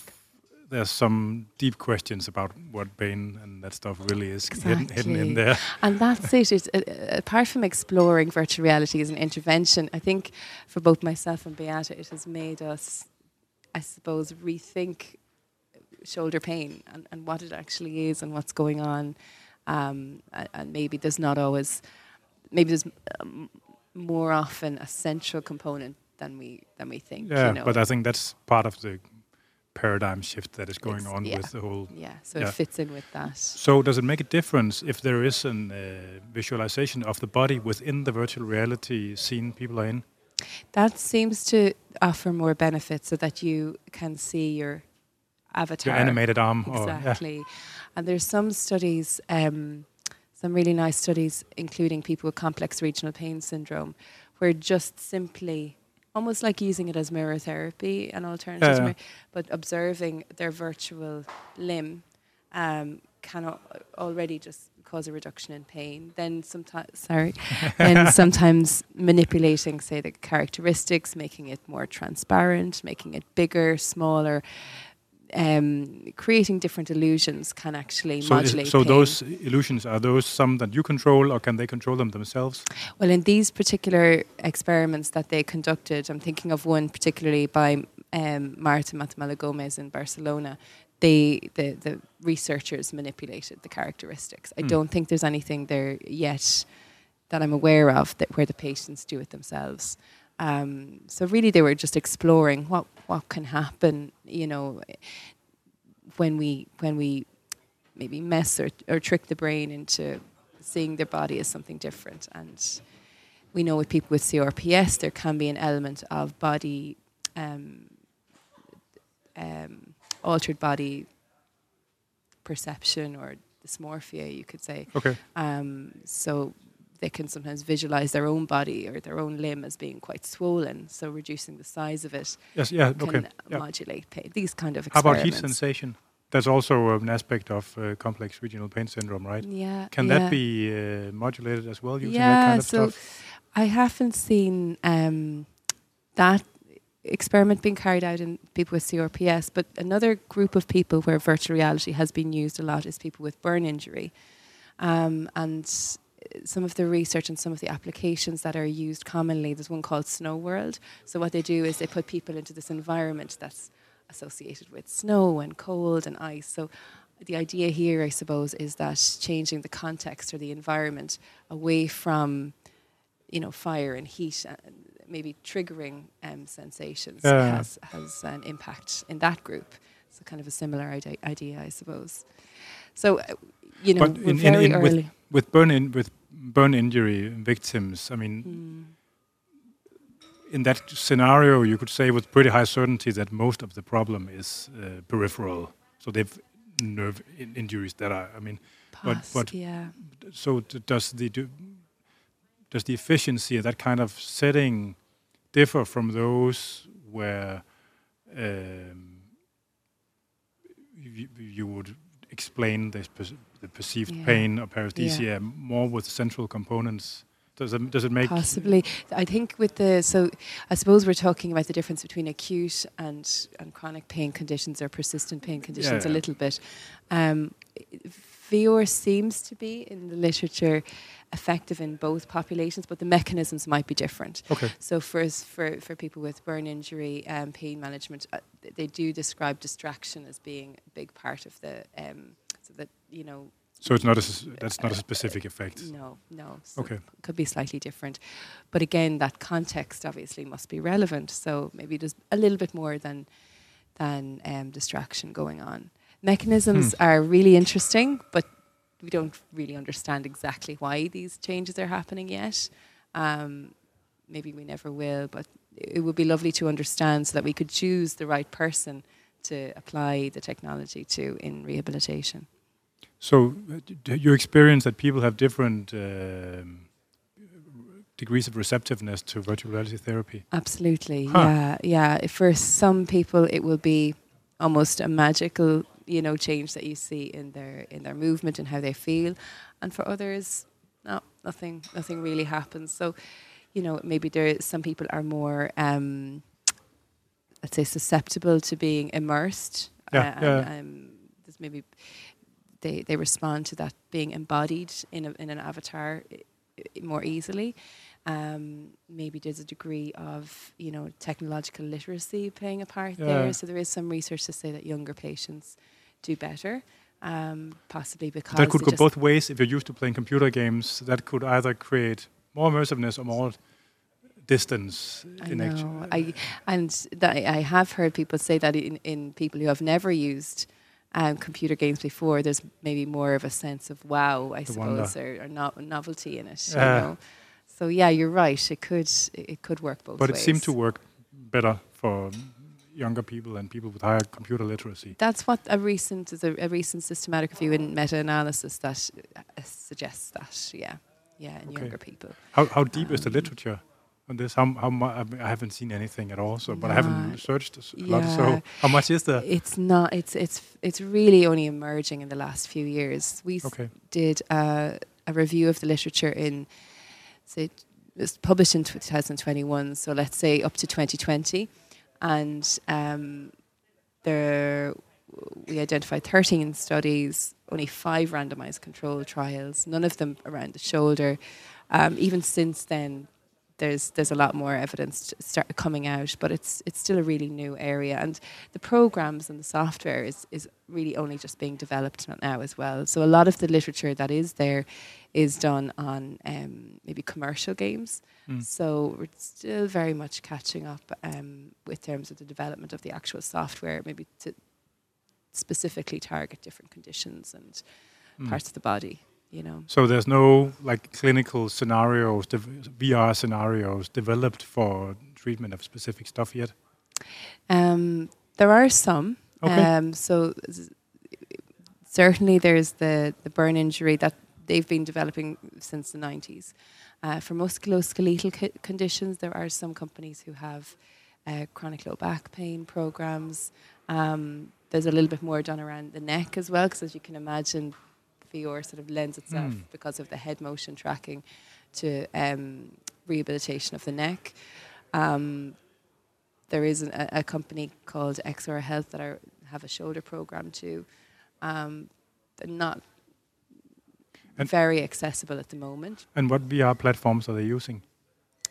So, in terms of the hardware or headsets, Yeah, both. Yeah, yeah. So it, there's, um, I suppose, a lot of the users would would use things like your Oculus Rift, Oculus or Meta Quest is now called. Um, the, there's a company called SyncVR that we're doing some work with. They tend to prefer using a Pico Neo, uh, which is a really nice system as well. It's got it's quite comfortable for people to wear. There's the HTC Vive. But what you can do is you can actually download different applications on various different devices. Okay. So um, oh, there's there's many different companies working on different. uh, Too many But they to aim to they aim to have clinical scenarios available on regular commercial VR Yes, platforms. Exactly, Yeah. exactly. That so it, it doesn't have to be like clinical virtual reality devices. No, no. Okay. But it is all, and we've we've I suppose you know seen from the research and also um, clinically we've used some commercial games. You might have even heard of Beat Saber. It's a really com- uh, common or popular game where you just use these Oh, yeah, yeah, yeah. sabers to slash boxes to the beat of music. Um, and some people do really well with those. So you don't necessarily um, In in a rehab context. in a rehab context, Yeah, yeah. Um, Beata actually published a lovely case report of. Um, I hope she doesn't mind me mentioning it, but it's it's worth a read um, of a gymnast who had a history of instability, struggled with rehabilitation, um, lots of recurrence of, of subluxation, and she used Beat Saber, and that that patient responded really well to that. So that's a commercial game, not designed for managing people with shoulder pain, but obviously, you know, you can see eh, the the gaming part of it requires shoulder movement and, I, and having fun. So a massive part of it is possibly having fun. I, on the other hand, developed a massive elbow tendonitis from playing Wii tennis. That's the other. And uh, so part of our research was looking at um, clinicians' perspectives Yeah. on, on, on acceptability around using VR in clinical practice.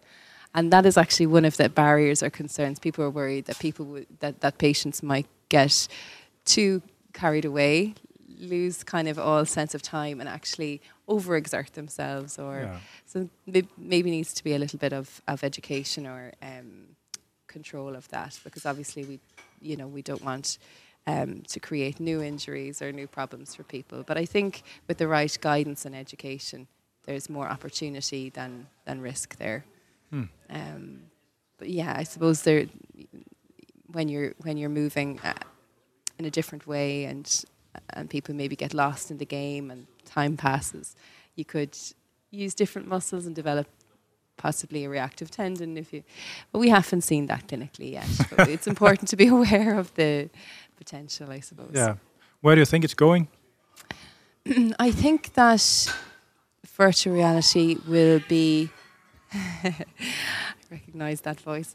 I think virtual reality will be an adjunct. Some people say, is it going to take over? Is it going to replace what we do as physio? Are you going to be using it for everybody with shoulder pain? No, I don't. Think if somebody can engage easily with rehab, you know, if they can access a gym and they've got no barriers to, to exercising in, in the t- traditional way, they, they probably don't need virtual reality. But if they're limited by maybe um, pain on exercise, if they find exercise boring or meaningless, if they've got kinesiophobia, then, then Like virtu- psychosocial barriers to yes, participating. exactly. Then virtual reality could offer a way in. You know, change maybe how they're able to move, offer a platform for educating them or feedback, and you know, look, actually, you're able to move like this um, without fear. Um, so, it can I think it can offer a, a way of breaking down some of those barriers, um, and then they can engage in you know the traditional rehab and whatever their sport or, or hobbies of choice are after that. Yeah. So it's yeah, I think a, a tool that that will be used um, for complex more complex cases. I'm really looking forward to see when you could get more like specific neuromodulating effects because I'm guessing, I mean, with all the Mm. mirror therapy that works and that's a specific effect from for phantom pain and, Yeah, and, and yeah. yeah, I'm guessing there's something more specific to come for uh, to it yeah, would be lovely to measure that really, and you know, if if in the future we have the um, the resources, it would be nice to look at maybe functional MRI studies Yeah, or EMG studies and really see what's actually happening at maybe a central and peripheral level when people put that headset on. So Yeah. watch this space. interesting. Thank you very much for letting, letting me lend you for uh, 20 or so minutes. You're very welcome. I hope that was um, uh, informative. And I think, you know, it, it's too early to say this is what you, you should do with VR. But if, if I suppose we create some interest for people to read a little bit more about it, or if they see it um, available in the future and can um, and try it out, that would be great. Yeah. You know, so. Yeah. Thank you. Thanks so much for the invitation. And what, uh, your, what is your affiliation and can where is there anywhere that people can follow your work and uh, Um, that I- kind of stuff? guess um, my affiliation is with University College Cork. Um, I'm on Twitter or X as N Brady Physio, and, and I would always publish any, you know, new publications. Uh, we've got a book chapter just um, released. I'm looking forward to receiving the book soon. So anything, any updates, I would usually post there as well. The artist formerly um, known as Twitter. Yeah. yeah. exactly. Um, so that yeah, that's that's probably the best place. ResearchGate, you know, those sort of places, but all the usual platforms. Yeah. Yeah. Thank you very much. Thank you. Lovely to meet you too. Yeah, you too.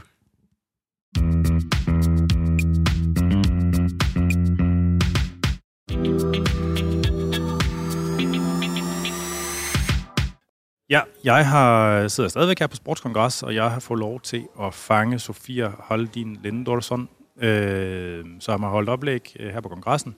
Og det har været den session, der hedder Conquering Compartment Syndrome, Making the Diagnostic and Choosing the Best Treatment. Hun har haft et oplæg, øh, som hedder Diagnosing Compartment Syndrome. Øh, og vi øh, kommer til at gøre det på engelsk, fordi at jeg er øh, hedepærker af Guds nåde, og så det betyder, at jeg ikke er særlig god til at forstå svensk. Jeg beklager meget, så vi kommer til at gøre det på engelsk. Øh, ja, så sådan er det. Øh, thank you very much, Sofia, uh, for taking uh, 15 minutes to talk to uh, the Fitness MK podcast. Uh, first of all, uh, who are you and what is your affiliation and titles and uh, fancy letters after your name? Okay. Um, hi, thank you for inviting me to this podcast. Very exciting. My fir- first time on a podcast. Uh, so, um, I work as an orthopedic surgeon in Gothenburg. Uh, I work with trauma patients uh, mostly. Um, and uh, I am a medicine doctor, as we say in Sweden. So, I defended my PhD uh, thesis in 2022. And I work like 20% of my time with the evaluation of patients with suspected uh, CCS, uh, chronic exertional compartment syndrome. Yeah. And I am. I used to be a soccer player for 20 years, so I've seen a lot of um, a lot of um, players with um, exercise-induced pain. Yeah. Being told that they have like shin stress or something like that. Yeah, yeah. Uh, is it your first time at the Congress? Uh, yes, it is. Okay. Yeah. I hope you're enjoying yourself. Yeah, absolutely. I, I was surprised. I know so many people here, and there are so many people here. Um, I'm um, I'm surprised. It's a nice congress. Yes, uh, I recommend everyone I know within the field to come as well. Absolutely. Um, so when when you're working as an ortho- ortho- orthopedic surgeon, do you um, um, work with relieving uh, like pressure from uh, compartment syndrome? Is that is that a big part of your work as a surgeon? Uh, so I, I work 20% of my time uh, with these kind of patients. So Okay. the other 80% I do fractures, mostly mo- lower limb yeah, yeah, fractures. yeah. So I have I work every fifth or fourth week uh, with uh, both outpatient clinic and uh, also with um, surgeries. Yeah. So one one day of surgery with five patients uh, Yeah. every every fifth week. So your your talk was about diagnosing compartment Yes. syndrome. So can you tell our listeners uh, what uh, what is compartment syndrome? Yeah, so compartment syndrome is um, uh, is uh, a syndrome where you get pain uh, from the muscles during exercise with relief of pain uh, at rest. So these patients um, complain about pain a couple of minutes into the training or into the running, but then they they tell usually tell me that they, if they stop, the pain goes away, but then it comes back immediately, uh, like after a couple of minutes when they start running again. Uh, the patients uh, can complain about a pain from the compartment, sometimes radiating distally. Uh, you can find it both in the lower legs, but also in the forearms, in the lower uh, Back. lo- uh, lower back as well. We know But those. yeah, the most commonly is um, in the lower leg, yeah. uh, and they can say that it feels like the muscles don't have room enough after a while running. A sense of pressure. Yeah. Yeah. So they, some some patients describe it uh, very well, Yeah. Yeah. and um, What are the like the diagnostic criteria? The diagnostic criteria is that they should actually have this pain um, that go uh, that comes uh, uh, during activity and goes away uh, after after a couple of minutes at rest. They should have swelling or and or tenderness of the specific compartment, and then they should have intramuscular pressures uh, above 30 millimeters of uh, mercury one minute post exercise, or above 20 millimeters of mercury uh, five minutes uh, after exercise. So how do you measure the intra uh, compartment pressure? Uh, I use a, micro, a microcapillary infusion system. So you make a hole in the compartment. Yeah, I make yeah. a hole in the compartment. It has been suggested that you can use NIRS, like that you can measure Vibration Yeah, oxygenation Oh, that kind of stuff. Yeah, Oh. but my colleague Kaiser KaiserEnnefelt showed in her study that it wasn't. A, it was a low sensitivity for compartment syndromes. I saw a device that did some kind of vibration stuff that should supposedly measure the pressure Oh yeah, as we tried that one. Uh, we tried something called um, non-invasive compartment uh, evaluator or something like that, uh, but it didn't work. Okay. It was like you, you pushed outside the muscle, um, yeah, and uh, but it didn't work. at least from a physical standpoint, there's it. it I mean, it could work, but then uh, No, it doesn't. And, and if it would work, it would only work for the anterior compartment and maybe the lateral, I think. But like the deep posterior compartment is Yeah, yeah. underneath the superficial posterior compartment, so it wouldn't work for that one no, no. anyway. I think if you need to push from the outside. Yeah, it, it has to be very direct contact. Yeah. So what, on a more um, micro, um, a, on a cellular or, or molecular level, what happens? Why why do we see this buildup of pressure? Uh, we don't know for sure, actually.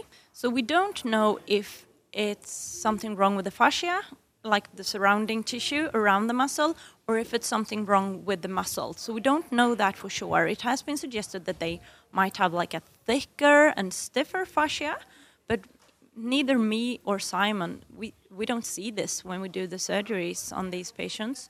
Uh, it has, Has it been like? Do, do have you measured fascia thickness or stiffness? Uh, uh, we haven't done that, but it has been done in studies before, and I don't think they could conclude uh, that actually that the fascia was thicker or stiffer.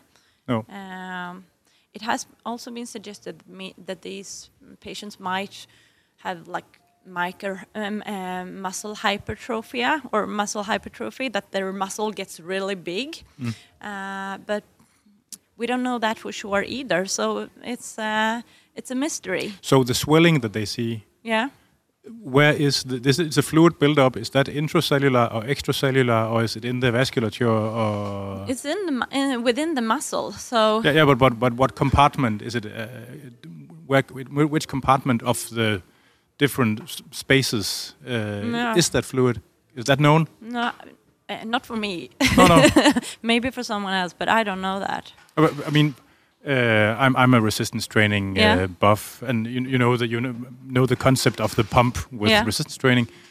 It's really poorly characterized as well, where this uh, acute exercised edema that the pump is, Yeah. where that fluid is. Yeah. Is it in the is it inside the vasculature or in the interstitium or intracellular? No one really knows about that No. stuff. So it seems like I mean, I was just thinking of it because it seems like at least vaguely similar conditions. Yeah. uh, yeah. Yeah. Uh, no, I don't know for sure actually. Okay. Yeah. Um, interesting. So Yeah. that's a research question Yeah, for. absolutely, absolutely. Maybe someone else know, but I don't know that. do you, do you know if any drugs that uh, influence um perfusion, or if that if they inf- if they influence um the disposition for yeah, cre- compartment syndrome? creatinine, uh, like the. Oh, I think my, like vasodilators or that kind no, of stuff. no, no. No. So more cre- like creatinine that makes your muscles grow and so on. It has been, and um, Yeah, creatine. yeah, creatine. Sorry, yeah, yeah. creatine, and um, um, that's considered risk, risk factor for. yeah, yeah. So more of a risk factor. No, actually not. It has been suggested by a, res- a researcher from Umeå in Sweden that there is a correlation between diabetes and um, and uh, CCS actually. Yeah. So that must be on microcellular level, I think, Yeah, or yeah. mi- micro um, circular. But that would be associated with uh, impaired perfusion and. Uh, yeah, I would say so. yeah. But, but it's in young patients with diabetes type 1 mostly. So there are only um, risk factors for compartment and nothing that really protects against protects against it. Uh, no, we we think there is some kind of heri- heredity in Oh, it. but but, but well. uh, things we can do Ah, actively. no. uh, no, not not train at all. yeah, Stay it's the really sofa. unsatisfying Yeah. for Yeah. the training people. So exactly. I have a weird anecdote that may relate to this as well. Yeah, Uh, I know a lot of people that are using steroids. yeah, and people that use steroids are very of course they get edema because Yeah. that is part of what Yeah. they do and they are very uh, predisposed for back lower back pumps yeah, in an in a way that is bordering on compartment syndrome yeah. and uh, there's no science on this on this whatsoever but there are a lot of anecdotes that say that the dietary supplement taurine helps for lower back pumps Okay. and I cannot understand what the mechanism should be. No. But I know there are hundreds of anecdotes supporting this, so I'm kind of I'm kind of believing it's a real thing. Yeah. I always wondered if that could be a thing with compartment syndrome as well. To, what uh, what's the name of Taurine that? Taurine. Okay. Of uh, sulfonic acid. Uh, Like that would meat. help. yes, it protects against lower, these debilitating lower back pumps. Never heard. So I, I, and I and I cannot, and I'm I'm I'm pretty good pretty good physiologist. Yeah, yeah. I cannot understand what the mechanism should be. No, but, no, but, um, no. but, Neither uh, can I. Maybe something we need to look into then. Um, so what? I mean, aside from rest, Mm-hmm. what can be done? Um, Obviously, you're a surgeon. yeah, I'm a surgeon. So, like most of my patients end up with the surgery. Yeah. But that's also because when I see them, they have had their problems for so many years. They tried everything. Yeah. So usually they can make a list of everything they've tried: physiotherapy, cupping. Um, Myofascial release, probably a lot of that yeah, as well. exactly. They have tried compression stockings, which usually makes it worse. Uh, they have. They make it worse. no, but so, uh, in some uh, in some cases, like Huh. i- during my talk, I talked about compression stockings that it increases the intramuscular pressure and that it um, decreases the um, tissue oxygenation. We can talk about that later, but that's why I Huh. I claim that they usually get um, a bit worse by like they get more pain from compression, compression stocking. Yeah. And they've tried. Uh, what else can you try? I don't know what's it. What is it called in English or Danish? Stötvågsterapi. Like uh, I don't know. no. What no? i- what is it? Try to describe Uh, it. It's like hammering on the muscles or hammering. You can do it for your runner's knee and so on. Like Yeah, I've actually I don't know. I have I've seen uh, Yeah. I've seen that. Yeah, Yeah. but I don't They- think they've tried that, but that doesn't help. So we don't need to talk about that. Uh, what else have they tried? N- dry needling. yeah. Yeah. So they have tried a lot when when they um, when they see me. So Yeah. usually there's nothing left to do. Uh, But to do what? Surgery. Yeah. So uh, we do fasciotomy of the affected compartment.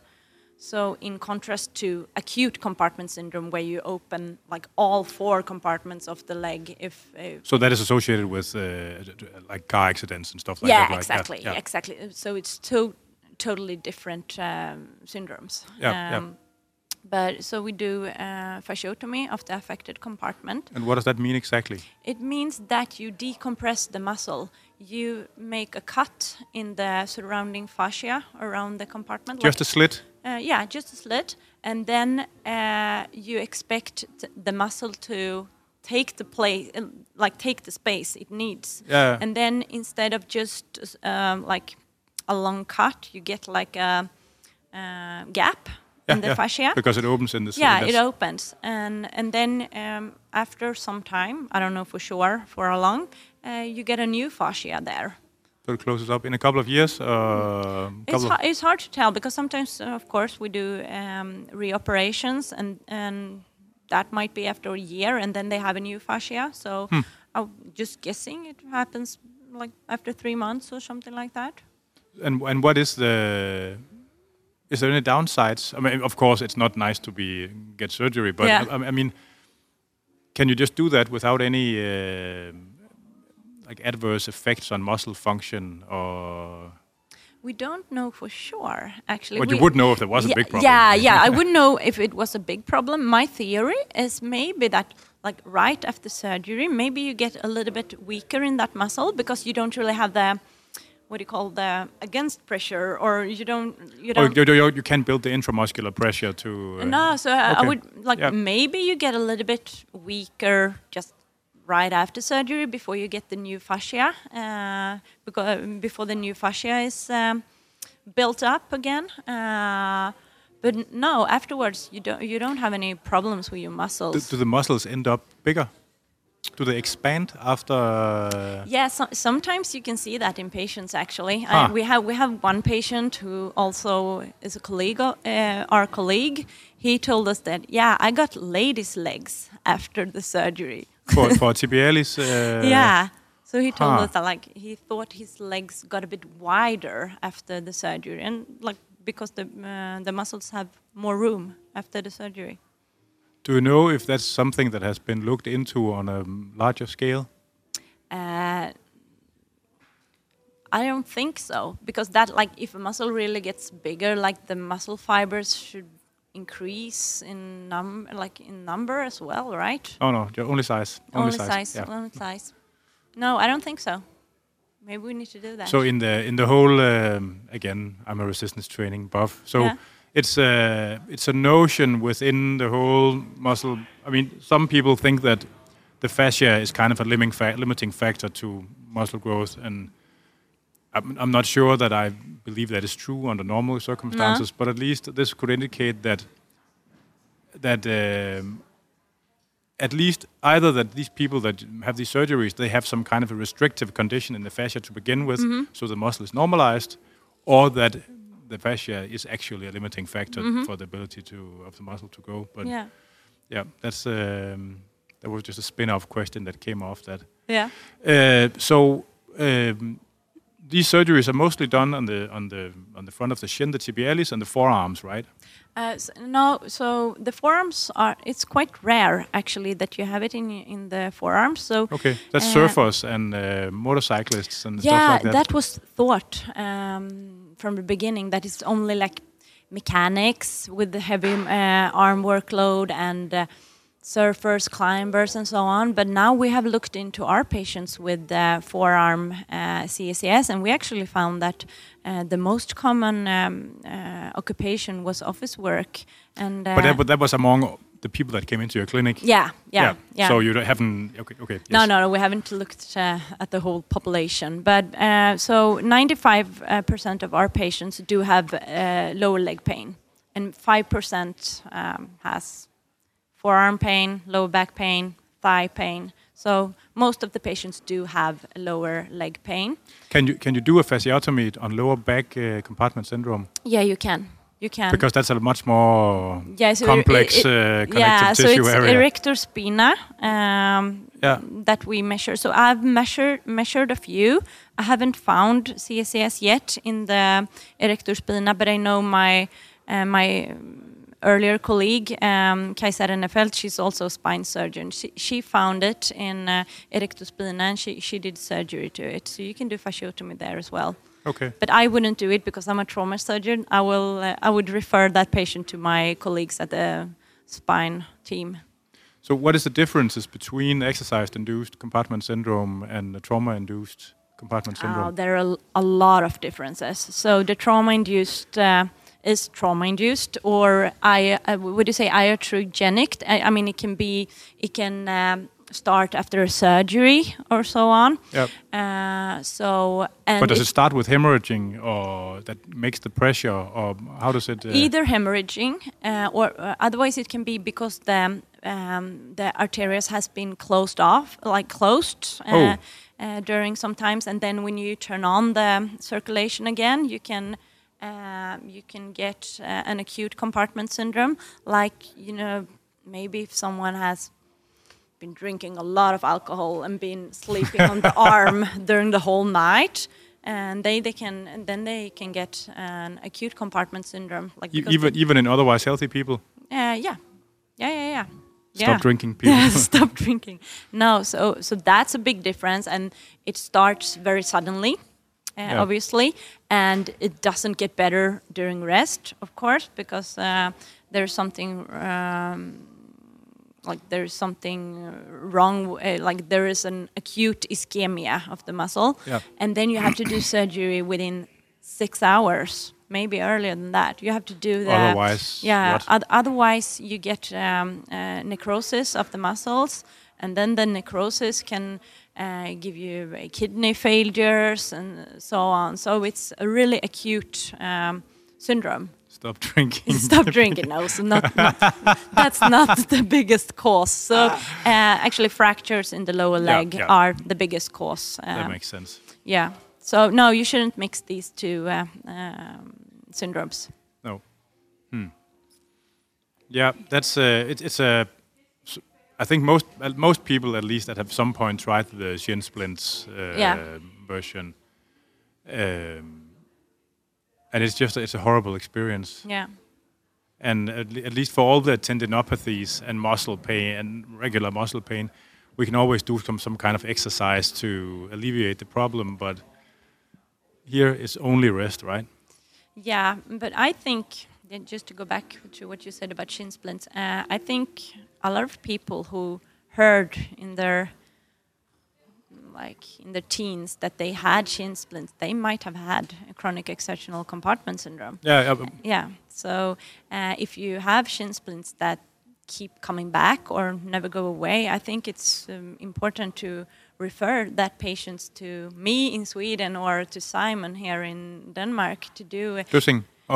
Yeah, yeah. Simon Dussing, um, to to perform intramuscular pressure measurements because. Uh, uh, sadly, a lot of the patients that I see who have had their problems for maybe 20 years, uh, there is usually a history of seeking help many years ago, and then they heard from a doctor that this is shin splints, you should just rest and it will become better, and then they give up. Yeah. So that's sad. Yeah. Yeah, so that's the problem with having an unspecific terminology that Yeah. doesn't really address what's going on or no, not exactly, going exactly. Yeah. Because I guess in sh- shin splints in theory could be uh, some fractures or or compartment syndrome of. TBA. Those are like the two most likely explanations, right? Uh, it's medial uh, tibial stress syndrome. Actually, is one uh, differential diagnosis. Um, Okay. Uh, too, and then the patients do have um, pain on the medial uh, border. Also, shin splints is only when it's on the inside of the. Uh, so, that, so we don't call it shin splints. No, no, then, no, then we call it medial tibial stress uh, oh, but syndrome. like in, in the common uh, Ah, yeah, yeah. So, so it's on the distal third of the medial tibia, and you, these patients are really, really uh, sore here. okay. And um, uh, usually it's treated uh, through physical therapy and uh, rest and stötvågsterapi, as we talked Yeah, about. the hammering stuff. yeah, uh, but but if you have like if this is um, treatment uh, resistant, you also need to see if they have um, anterior CCS because that can actually cause the um, medial tibial stress syndrome. Huh. And um, if you don't find any anterior CACS, and if they still are uh, treatment uh, resistant, you can actually do surgery uh, for these patients. Okay. And then you do a fasciotomy, but of the um, deep posterior compartment. Huh. Interesting. Yeah. Thank you very much for your time. I don't have Thank any more questions. Okay. Is there anywhere that the people can follow your work? Uh, Or can you recommend anywhere else to read about compartment syndrome? Oh yeah, so I just published uh, two short um, uh, short PMs, uh, short uh, information, uh, uh, some short information regarding acute compartment syndrome and chronic uh, compartment syndrome on internetmedicine.se. Yeah. Uh, so they can find more information there. Okay. Okay. Thank you very much for Thank your time. Thank you. Bye. Bye. Så øh, har jeg fået lov til også at fange Mette Hansen, som tidligere har været gæst i podcasten to, tre gange måske, som er også en gammel kollega fra min tid på Bispebjerg på Idrætsmedicin. Øh, Mette, hun har sammen med folk fra sin gruppe fået lejlighed til at optræde her på kongressen i to forskellige sessioner. Og da Mettes arbejde, det er noget, der handler meget om kvinders hormoner, cyklus og øh, p-piller og sådan noget, så er det selvfølgelig derhen, vi skal. Den ene session, hun var i, den hed Understand the Female Athlete's Physiology to Help Her Perform and Stay Injury-Free, hvor hendes oplæg i den session hed Effect of Fluctuating Female Sex Hormones on Performance and Adaptation to Resistance Training. Og den anden, der hed sessionen Are Females Better Than Males in the Long Run? Det var en meget lavet titel, synes jeg. Øhm, øh, hvor Mettes bidrag, det var Physiological Advantage for Females in Ultra Running. Jeg, jeg tror, vi kommer til at skyde lidt all over the place. Tak fordi jeg måtte få lov til at låne dig med en mikrofon igen. Gerne. Ja, øh, men så øh, allerførst lige, hvem, øh, bare lige vil du præsentere dig for lytterne, hvor du arbejder hen og hvad du laver og sådan noget. Ja. Øh, ja, jeg hedder Mette Hansen og er på Aarhus Universitet på det, der hedder Institut for Folkesundhed til den forskningsgruppe, der hedder Exercise Biology. Ja. Øh, mere populært bare idræt på Aarhus Universitet, hvor jeg er lektor, og jeg forsker både i de kvindelige kønshormoner og en lille smule nutrition, Ja. ja. udover jeg underviser. Og du er gammel idrætter og human ernæring. Hvad Jeg er sådan? lidt en kombi. Øh, jeg har idræt som baggrund, men har også en kandidat i human ernæring. Ja. Og så har jeg jo været ude på idrætsmedicin ude på Bispebjerg øh, i 10 år. Endte det med at blive som speciale studerende, hvor jeg blev dopet cykelrytter, og så efterfølgende som Ph.D. og postdoc, hvor jeg kiggede primært på de kvindelige kønshormoner. Ja. Ja. Og det har jeg så holdt fast ved. Det er simpelthen blevet din ting. Det blev min ting. Og du har også, øh, du har, du har din træningsbaggrund, det er sådan noget triathlon knald, ikke? Jo. Ja, ja. Gør du stadigvæk det egentlig? Ja, jeg har hoftedysplasi, og t- min hofter vil ikke så gerne lege med, specielt når det gælder løb, men jeg cykler stadigvæk meget. Okay. Hvad, hvad er meget? dagligt. Men øh, det er på home traineren i en kold garage klokken 5 til 6 om morgenen. Inden Ups. børnenes øh, skal vækkes. Ja, ja. Så øh, altså, hvis man nu sådan bare springer ud på det dybe vand, og så øh, den her titel er Females Better Than Males in the Long Run, det er jo sådan en reference til ultraløb. Øh, og det er jo, jeg vil gætte på, at det er, den, der ligger jo en ladning i det, og ladningen det er noget med kvinder og noget fedtstofskifte på den ene side, og så er der noget styrke og bindevævsting på den anden side. Ja. Hvor kan du sige noget klogt om det? Gør mig klogere. Øh, ja, den blev foreslået af, af Michael Kær og, og Jesper ude fra Bispebjerg, og de inviterede mig, og så så jeg lidt forkert ud i ansigtet. øh, men så sagde Jesper Løving, ja, men du kan altid putte et slide på, hvor at du viser life expectancy, altså forventet levetid. For der vinder kvinder i øh, det lange løb, i hvert fald med et par år. Ja. Ja, er det ikke, så er, det- vi er tog den lidt derfra. Ja, ah, det er lidt mere end et par år, 3-4 år. Det Ja, ja. afhænger af, hvilket land du taler om. Ikke? Ja, ja. Så, øh, så den smækkede jeg selvfølgelig på. Men så har ændret jeg også efterfølgende titlen lidt til øh, både advantages and disadvantages when Ja. it comes to the female athlete. Ikke? ja. Øh, men det hele kommer sig jo af sådan et uh, Nature-studie, som øh, tilbage i 1992 blev publiceret, hvor at øh, man kunne se, der var en, øh, en altså kvinder, de forbedrede sig markant og hurtigt, og hurtigere end mændene, og halede ind på mændene, når det kom til løbedistancer. Altså historisk. Øh, Historisk. Ja, og så gjorde de så lidt den der lidt frække i slutningen. Vi laver en lineær øh, regression. Se hvornår... Og så vil vi, ja, så vil vi for længst, så vil kvinder for længst have overhældt mændene på maratondistancen. Men sådan er det jo ikke helt gået. Nej. Og, og der har de jo så, øh, der er jo efterfølgende kommet lidt follow-up og kritik af det. Og en, maraton er jo ikke ultraløb per definition rigtig endnu. Nej, men, nej. men der kunne man sige, jamen, for at lave rekorder, så skal man jo have lov at deltage. Og det er jo klart, at, at øh, når kvinder ikke tidligere har fået lov at deltage, så begynder at deltage lidt, og der begynder at komme flere kvinder, der deltager, jamen, så er det jo meget logisk, at de hurtigere forbedrer deres rekorder. Fordi Når de faktisk begynder at træne og deltage, så det bliver registreret. Ja. Altså, vi skal jo helt... Altså, Boston Marathon i 67, der var det kvinder jo ikke... Øh, de havde ikke tilladelse til at deltage. Der var et af de der store maratonløb, hvor der var en kvinde, der løb med, selvom hun ikke måtte. Var det den, eller hvad? Yes. Okay, og check. der, hun registrerede sig, hende her, Katrine øh, Switcher, øh, som K-Switcher. Så det blev ikke opdaget. Før, under selve løbet, så fandt dem, som organiserede løbet, jo ud af, at hun deltog. Stop, og det var stop, en stop, kvinde. der er en kvinde. Jamen, jeg, har, jeg havde fysisk billeder med i går, hvor man kan se, hvordan en af han, med jakkesæt prøver at skubbe hende ud af løbet. Men hun havde heldigvis sin kæreste med, som, som hjalp hende og skubbede ham væk, og hun øh, fortsatte og kom helt i mål, og året efter, så måtte kvinder deltage. Men det er jo ikke, altså man skal jo ikke så mange år tilbage, for man vidderligt troede, at kvinder ikke kunne holde til det. At det, at det var sådan noget, der var galt med kvinders fysiologi. Ikke? Altså, det, Ja. det, altså, så, det kan godt være, det er idiotisk, men altså, øh, ja, altså, ting tager tid at ændre selvfølgelig. Nej, men jeg var overrasket over, altså, at det ikke er længere tid siden, at man havde den forestilling. Ikke? Nej. Ja. Så det var faktisk lidt sjovt at dykke ned i det her emne, for jeg er som sagt ikke selv ultraløber. Nej. Øhm, så det var også en lidt udfordrende opgave for mig, og alle slides i går var nye, men øh, jeg må sige, øh, jeg var glad for udfordringen. Det, det har faktisk været lidt sjovt. Ja. Øh, at fordybe sig i, og den fysiologien bag, og kigge på nogle af de her fysiologiske forskelle, der er på mænd og kvinder, men VO2 max, løbeøkonomi, og altså, hvor, hvor tæt på VO2 max øh, i forhold til laktattærskelen man kan komme, og de, de ting, der ligger der med kønshårsforskelle, Ja, ja, ja. og dykke ned i.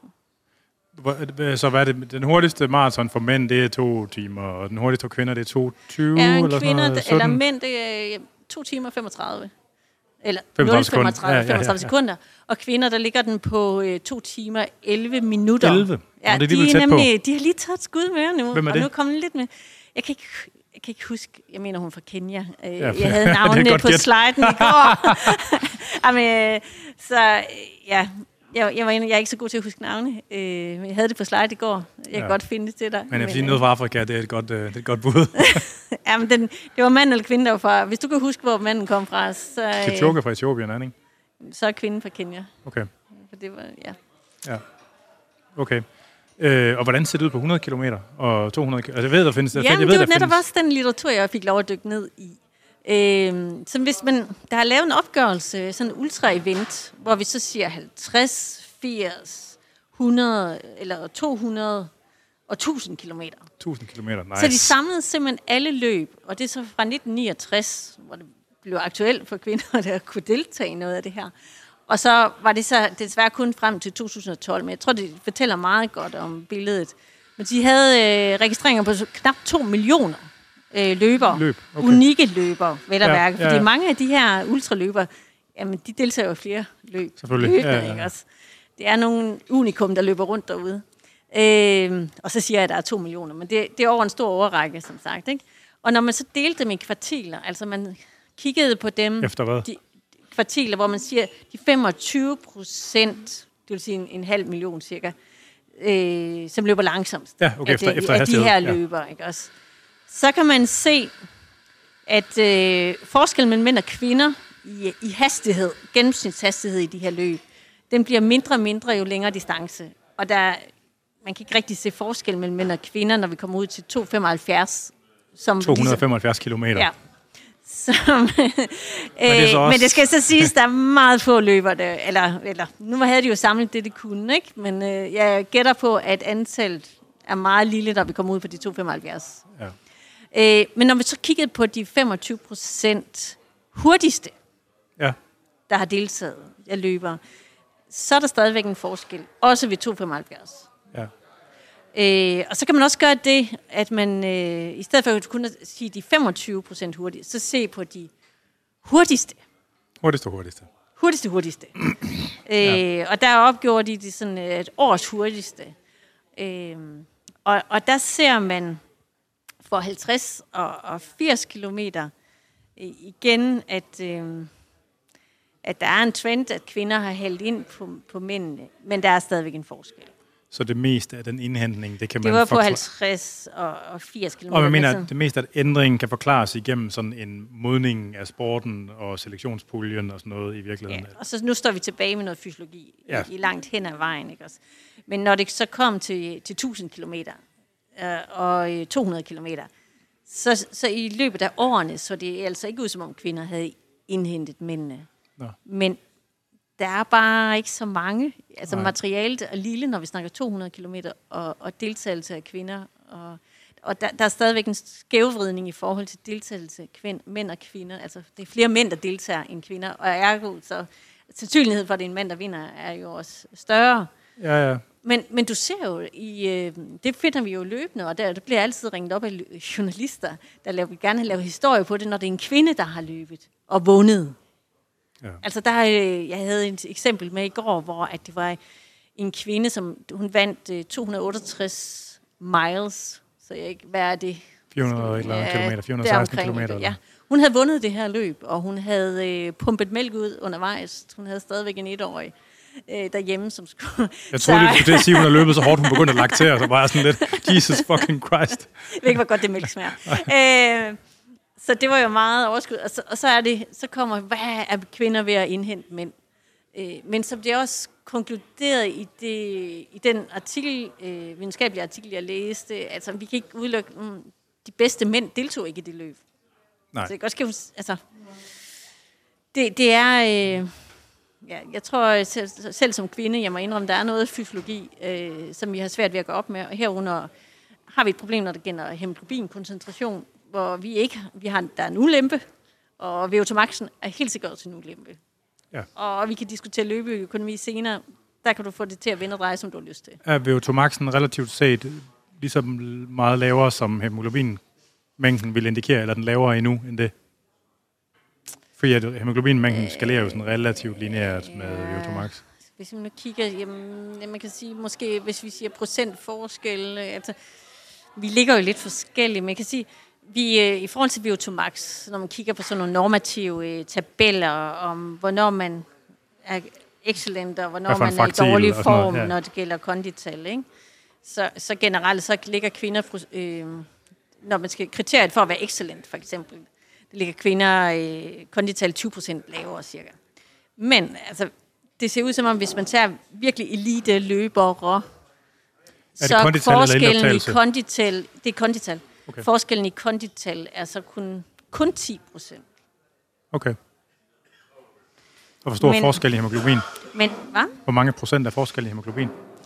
Jamen, altså, der, hvis det er gennemsnitshemoglobinen, så er forskellen 1,6 gram Og hvad er det i procent? deciliter. Jamen, altså, vi ligger... Øh, Jeg kan ikke huske, hvad, hvad referenceværdierne for sådan noget er. jamen, det, er altså, du ligger mere i, i, i tierne, typisk. Altså. Okay. Ja. Så, øh, og derfor så kiggede jeg også lidt på, øh, så det er 10 procent cirka. Ja, også, ja, ja. Og jeg kiggede så derfor også, øh, hvad sker der så, hvis man nu løftede det her hemoglobinkoncentration, svarende til den, Forskel den forskel, kvinder. der er mellem mænd og kvinder. Og, og der var jeg sådan lidt, der skulle jeg være lidt kreativ. Og så har jeg tilfældigvis en veninde, som øh, lavede en PhD, hvor hun gav EPO. Øh, til mænd, kan jeg så hilse at sige. Men efter 10 år med EPO, så løftede de netop hemoglobinkoncentrationen 1,6. Ja. Nøjagtigt det, som var gennemsnitsforskellen mellem Og mænd så og kunne man se, kvinder. hvilken forskel det gjorde. Og så kunne jeg se, at det svarede til, at man- kondital steg med 6,5. Ja. Så der skal man alligevel træne en hel del for at løfte sit kondital 6,5. Og, og selvom man er elite kvinde, så, så, øh, så kan man jo ikke... Så ser det ud som, at lige meget hvor meget man træner, at man stadigvæk hænger bagefter, ikke? omkring de Jo. 10 procent. Men det at få normaliseret sit hemoglobin til, hvad mændene har, Ja. det vil faktisk øh, Det vil lukke en stor del af forskellen. Det vil lukke faktisk en ret stor del af forskellen, og nu siger jeg ikke, at kvinder skal have IBO. Det, det er lidt Men testosteron til gengæld. det, det er lidt sjovere, jeg kunne se i os, det var, at når jeg kiggede i hemoglobin, øh, ja, der er en stor forskel i hemoglobinmasse mellem mænd og kvinder. ja. Øh, men hvis man opgør det i hemoglobinmasse per kilo lean body mass, ah. så ser den faktisk ud til at udligne sig. Ja.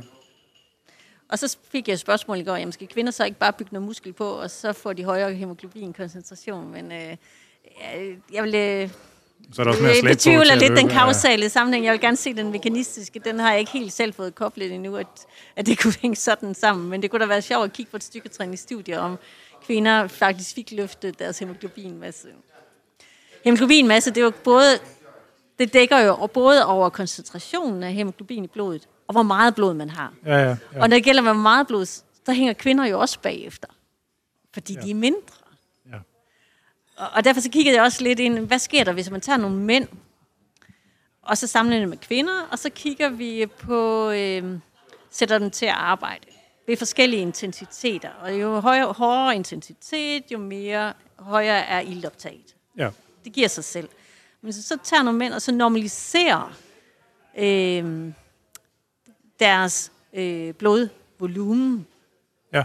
og koncentration, så, så, så øh, går de ud, ned og er fuldstændig sammenfaldende med kvinder i forhold til, til sammenhængen mellem... Øh, altså, så hænger de, det fint sammen. Så, øh, Når man normaliserer mændene hvad for no- hvad? Jamen det, de havde gjort, de havde både fjernet noget blod fra de her mænd, Nå, på den måde. Og de det var ikke en bedt dem- matematisk normalisering, det var Nej. en... Øh, Og de havde øh, bedt dem indordne noget CO, sådan at at det blokere. ligesom, ja, til, for ligesom at gå ind og, og, og binde sig til hemoglobin, sådan at ilten ikke så godt kunne binde, Yes. svarende til, at kvinder havde mindre. Så de fik ligesom samme bindings øh, øh, evne som for kvinderne i forhold til hemoglobin. kan jo sat, man har styr på, hvad man laver der. Det gør det helt sikkert. Det, altså, ja, men øh, det er jo netop noget af det, der gør det, kan gøre det rigtig sjovt at få sådan en, en udfordring med sådan et foredrag her, at man går ind og, og finder nogle fantastiske fysiologiske Hvornår studier. var det der fra? Det lyder som sådan noget 70'er shit. Altså, hvor, øh, Nej, det tror jeg faktisk ikke, det var. Nå. Jeg tror faktisk, det var ret nyt. Nå. Men ja, ja, jeg må sige, at øh, jeg fik læst ret meget litteratur i løbet af meget kort tid, der skulle forberede det her. Øh, så jeg kan ikke huske vores tal. Nej. Desværre. Nej. Hmm. Så der er jo kvinder, det, altså, øh, at i forhold til Biotomax, så er det helt sikkert en ulempe, at vi ligger de der øh, eliteløberne, jeg, jeg kom til at sige vi, det er det, jeg er ked af, men det er okay.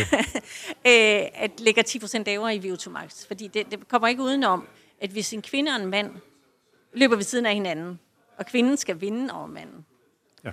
så, altså, vi kan bare sige, hvis de skulle løbe samme hastighed, og bare følges ad, så, øh, så vil kvinden komme til at ligge ved en højere procent af hendes VO2 max. Og tidligere blive træt.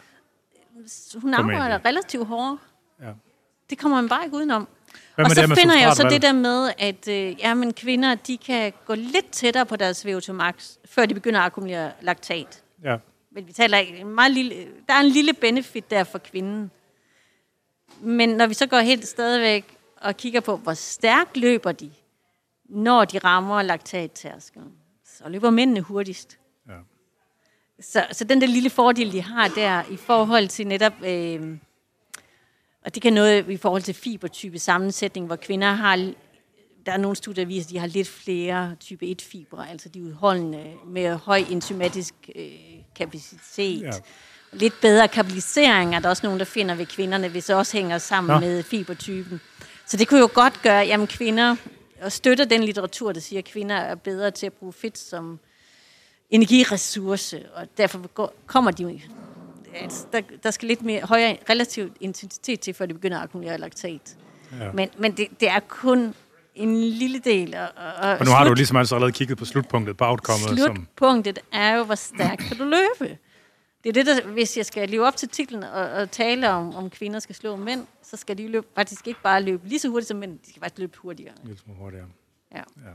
Jeg kiggede også lidt på løbeøkonomi. Der har også været sådan, at kvinder har, har måske dårligere løbeøkonomi, fordi de har ligesom en rygsæk af fedt, ekstra fedt med sig. Og måske lidt blødere senere og sådan noget også, eller hvad? Ja, sådan ja, der kan være lidt biomekanik også, når vi snakker, øh, når vi snakker i... øh, løbeøkonomi. Men igen, altså, man kan næsten få det resultat, man vil, i forhold til, om kvinder eller, har højere eller lavere løbeøkonomi. Fordi løbeøkonomi, det kan du jo, du kan teste, jo, jo højere du kommer på din, eller højere intensitet, jo dårligere løbeøkonomi. Fordi du begynder at blive udfordret, ikke? Ja. Så kan du også sige, jamen kvinder, nu tester vi til den samme hastighed. Jamen så fordi netop løbe, så er det jo et relativt højere intensitet Ja, for kvinder. Så derfor er der dårlig, så er de dårligere løbeøkonomi. Så det er de bruger mere, mere ilt per kilo per kilometer. Ja. Man siger, ah, men hvad så med kropsstørrelse? Fordi det er faktisk, hvis man gør det op i ilt per kilo per kilometer, øh, så, øh, så ser man faktisk, at, at jo lavere øh, kropsmasse, jo dårligere løbeøkonomi. What? Jamen, jamen, du skal jo lige prøve at vende og dreje det. Det, det, det er jo fordi, den måde, det bliver gjort op på, at det er ikke fair. Øh, og derfor så, så, hvis man tager det ud af ligningen, og så siger jeg, og det er der nogen, der har forsøgt, de har kigget lidt på den her sammenhæng, og så siger jeg, at man i stedet for at sige per kilometer per kilo, så skal man sige per kilometer per kilo opløftes i 0,75 for at få den pure kønseffekt Ja, ja. i stedet for den effekt, der kunne være af, af kropsstørrelse. Og så vender billedet. ja. Så det er næsten sammenfældet, men det er faktisk til fordel for kvinderne, at de har bedre løbeøkonomi. Så, Og man kan også, op, i stedet for at sige det i forhold til, hvor meget ilt man optager per kilo per kilometer, så, så kan man også op hvor meget energi man bruger Ja. per kilo kilometer. Og så igen, så begynder det også at være skævridning. Og, og få forskellige re- resultater afhængig af, om det er sådan ved lav hast, løbehastighed, eller det er tæt på din mark. Så, sådan. Mm. så øh, ja, det var lidt sjovt at, at finde ud af, at ja, i review, der siger de typisk, at nogen de siger, at vi konkluderer, sådan, at kvinder har bedre løbeøkonomi, og nogen siger, at mænd har bedre løbeøkonomi, men når man så går ind i originallitteraturen, så finder man, jamen, løbeøkonomi er ikke bare løbeøkonomi, man skal virkelig det afhænger af, hvad man normaliserer til. Og, det er det. Og, Ah. og uh, the major player i sidste ende, når vi snakker hastighed, så det der med, at kvinder har et la- loftet VO2 maxen, at, uh, at den er lavere, som en konsekvens også af det her lavere hemoglobin og mindre blodmængde og sådan noget. Det er bare en major fa- faktor, øh, når vi skal snakke om den der rest af øh, fysiologi, der gør, at der er en forskel. ja, ja. Men altså, det, det bliver også diskuteret mentalitet. Altså, det ser ud som kvinder potentielt synes, der er nogen lidt data på, at de er bedre til at pace. Pace. Ja. Ja. Altså, øh, og det var lidt af Mads, det var lidt det der med, at mænd er måske nogle gange lidt overmodige i forhold Ja. til hastighed. Og når man skal løbe over 200 km, så er det måske godt at være lidt konservativ. Jeg tænker på, om sådan og, noget og der kan med... også sige, at det er også en aldersting. Hvorfor er det ultraløbere ikke er typisk er helt unge? Det er måske også modenhed, og det er også noget med, er man klar på at kede sig? Altså, det er jo... Som, Der er også noget øh, eksistentielt i at bruge tiden på at løbe så langt, ikke? Ja. Altså nu, øh, Mads, han øh, refererede til Stine En af de som jo lige oplægsholdere, ja. har vundet det der 72 øh, timer, slået rekorden og løbet hvad, er det, 505 km i løbet af 72 timer. Han sagde, det kunne jeg ikke gøre, jeg ville simpelthen kede mig. Altså, løb ja. 72 timer i, i træk. Så øh, der findes nogle unikum derude, øh, som kan det her. Og der find, dem findes der både inden for gruppen af mænd og gruppen af kvinder. Så der er meget en mental komponent også. Jeg gad godt, altså, jeg gad godt vide, hvor, altså, det er jo sådan rel- relativt veldokumenteret, at mænd har mere risikosøgende adfærd gennemsnitligt set end... Ja. Ja. Så, og, og, og, øh, jeg ved ikke, om mænd er mere selvdestruktive end kvinder er, men Der er i hvert fald flere, der deltager i ultraløb. yes, og det der, altså sådan, det der trade, det der træk, der gør det der, ikke? Altså, kan det kvantificeres? Og, øh, Ja. det er jo det spørgsmål, ikke også? Øhm, Mads han kom med en reference til smertetærskel. Tit så har man jo set, at kvinder har højere smertetærskel. Men Ja, øh, præcis, han havde ja. fundet en studie i forhold til, øh, at det, det, det han påstod i hvert fald, at mænd har større smertetærskel. Det er jo kontekstuelt, forbundet med testosteron hæver smertetærskelen. Gør det? Ja, jeg har ikke selv været inde i den litteratur og kigge, men øh, det har jeg da også lyst til lige at kigge ind i som kvinde, før at jeg fuldstændig accepterer, hvad han siger der. Ja. Ja. Men øh, hvis, vi skal, hvis vi lige kan til at lade os, jeg har en lille smule strøm tilbage på øh, Zoomen her, vi optager med. Kan vi, hvis vi lige springer over i musklerne lidt, og sådan på styrkesiden. Ja. Øh, så jeg har jo fuldt sådan nogle styrketal for vægtløftning og styrkeløft, og der er jo nogen, altså man ser jo ligesom, at der er en, øh, når man normaliserer for fedtfri masse, så er der stadigvæk en relativt markant forskel i overkropsstyrke, men den forsvinder næsten fuldstændig på underkropsstyrke. Eller i hvert fald er lille, ikke? Er det blandt øh, meget veltrænet, eller bare generelt? Og blandt elite, altså blandt, øh, Ja. ja. altså sådan blandt, ja, blandt meget veltrænede. Ja. Altså, når man normaliserer til, til, lean, til lean mass, så er squat-tallene relativt ens for veltrænede. Ikke, ikke på sådan yberrekordniveau, men for veltrænede. På yberrekordniveau, der er nok også noget andet med doping, der kommer i spil, som er sådan lidt mere kompliceret. Øh, men det, som jeg i virkeligheden gerne vil spørge til, det er jo sådan noget med altså, trænerbarhed med relation til kønshormoner Ja. øh, Øh, altså, og cyklus. og cyklus. Øh, altså generelt set, så øh, om du tager dyr, eller du tager øh, kvinder, og postmenopausale kvinder, altså kvinder efter overgangsalderen, som har nærmest 0 østrogen, og så giver den noget østrogen, eller øh, østrogen synes at have en anabol effekt. Ja. Det kan vi se, når vi, vi, vi har givet østrogen til over, øh, kvinder i overgangsalderen. Altså ser vi en større muskelgain. Altså vi lavede 12 ugers studie med tre superviserede øh, træningssession per uge. Og hvor den ene gruppe fik østrogenplaster på, og den anden fik vabelplaster. De vidste det så ikke, men altså placebo. Ja. Øhm, og så så vi en øh, større stigning i øh, muskeltilvæksten. Hvor meget? Øh, det var ikke mange procent. Vi, det- altså, det er jo også det er 36 sessions. Øh, og det var ikke nok til, at vi kunne se en forskel i styrke øh, Nej, nej. tilvæksten. Øh, men noget, der kunne akkumulere over, over tid. Så det var sådan lidt en nulmodel, du har. Altså Og det er et niveau, man har suppleret, suppleret dem op til et niveau svarende til hvad? Ja, og det, det var sådan, det var lidt forskelligt, og det er jo sådan noget østrogenplaster, altså når Der er man putter på det på, der hud er forskel og- på folks hud, altså hvilke niveauer de optager. Jeg har prøvet det tidligere, hvor vi gav oralt den samme mængde. Ja. Det var så ikke huden, det var problemet. Men der er Men det er så forskel. leveren, hvordan den metaboliserer. Øh, der var ved den samme dosis, der var der så stor forskel, at jeg kunne lave dosis-respons-relationer øh, i min outcome. Ja.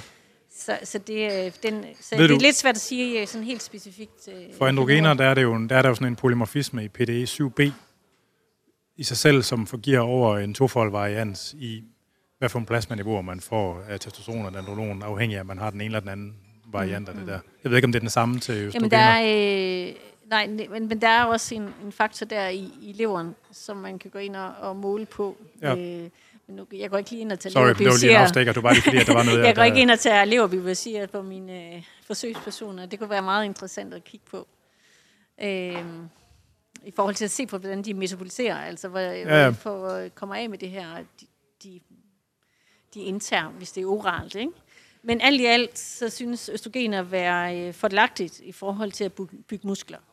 Ja. Øh, og det skal vi, Det samme og noget, som jeg vil huske at nå, inden batteriet det når at løbe tør. Ja, Der skal vi altså også, øh, dem som har et øh, ønske om virkelig at bygge muskel, men også komme af med fedtet, og, og derfor øh, begynder at lave restriktioner på deres energiindtag. så falder østrogenniveauet. Så falder østrogenniveauet. og De, nogle af dem oplever, at menstruationen forsvinder. Ja. Og det er altså ikke et benefit. Altså, vi har netop lavet et studie, hvor vi, vi skar i kalorierne, så de kom ned i minus 1000 kilokalorier per dag i 10 dage. Det svarer til, at man taber cirka halvanden kilo. i ugen. Ja, over de 10 dage. Nå ja, ja. Ja. ja. Øh, og der kunne vi jo, der Nå ja, målte vi halvanden uge, med det sådan nogle spor, der ja. målte vi på sporstoffer. ja. Så vi havde en gruppe, som var i energibalance, mens de trænede, og de trænede jo styrketræning mere eller mindre hver anden dag. En dag for overkroppen, den anden dag for underkroppen. Ja. Og de lavede også noget cardio. Øh, men vi havde som sagt en energibalanceret gruppe, og så havde vi den gruppe, som over de her 10 dage tabte sig halvanden kilo. Øh, hovedsageligt fedt, men også lean body mass.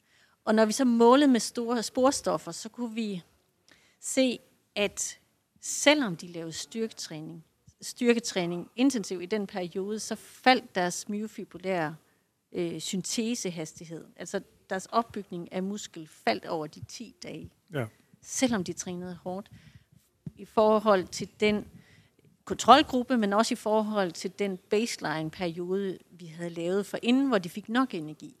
Ja.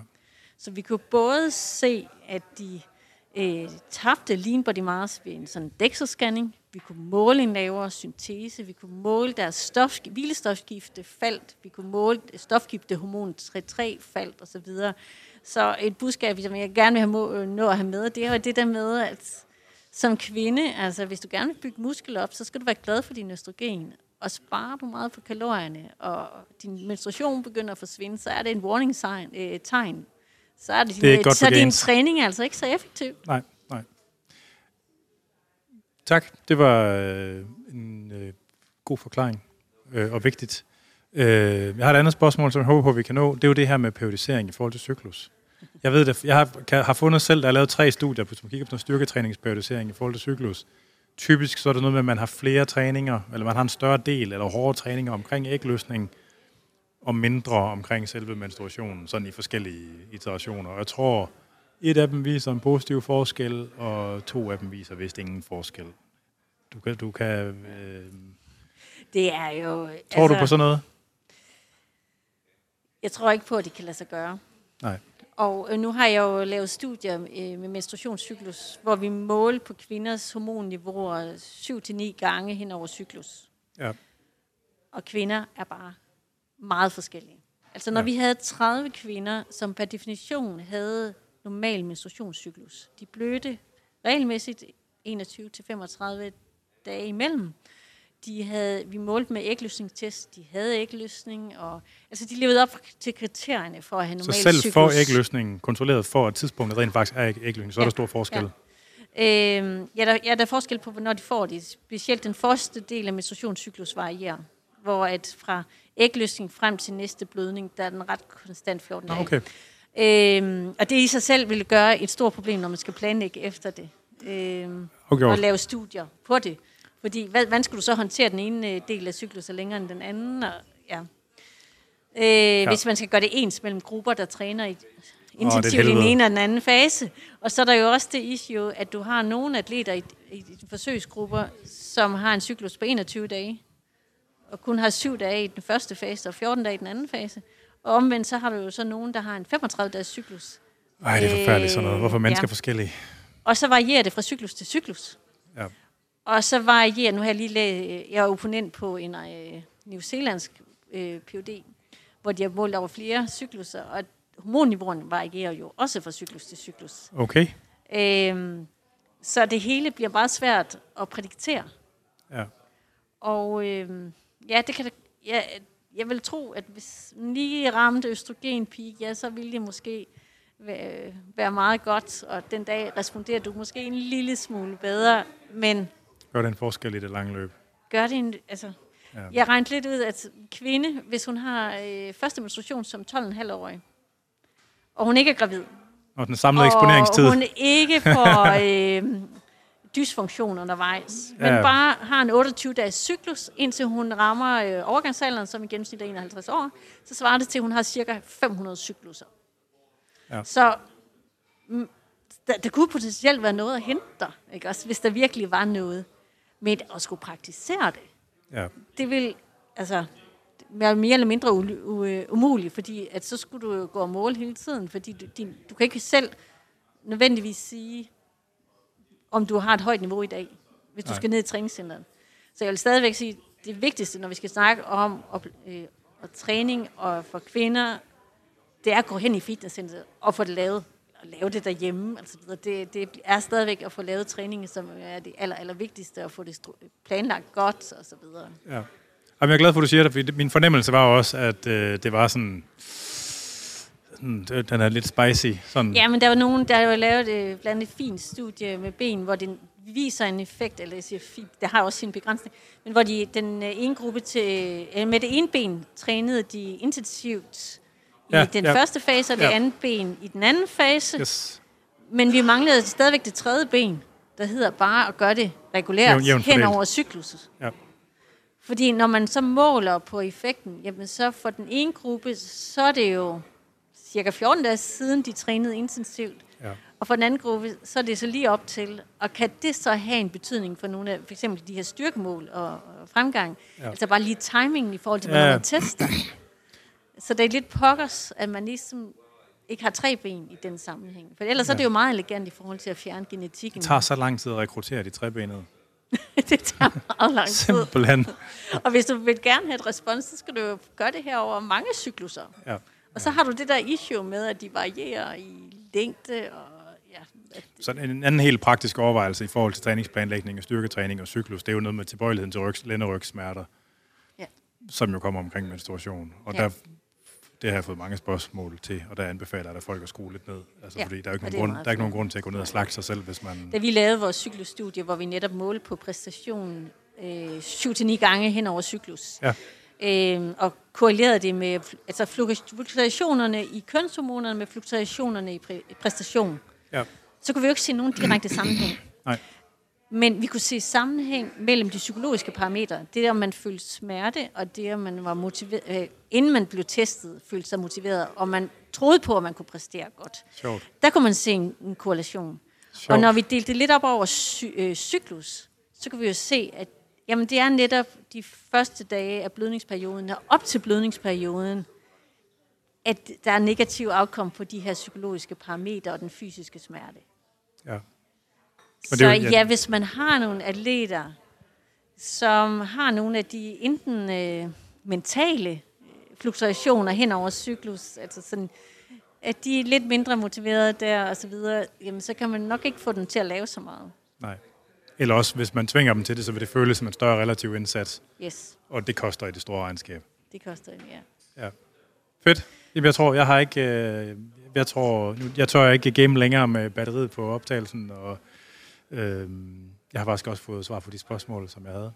Så mange tak for, at jeg måtte låne dig endnu en gang. Det, jeg kommer gerne igen. Hvor, ja, tak for det. Hvor kan man følge Mette Hansen? Øh, vores publikationer, dem kan man følge på Pure, så hvis man skriver Mette Hansen Aarhus Universitet, så kommer man ind og kan finde mine øh, publikationer, og, og der har vi blandt andet det her cyklusstudie, vi har det her studie med østrogenplaster til overgang, kvinder i overgangsalderen, vi har det her med lav energitilgængelighed som noget af det nyeste. Tak for din tid. Velbekomme.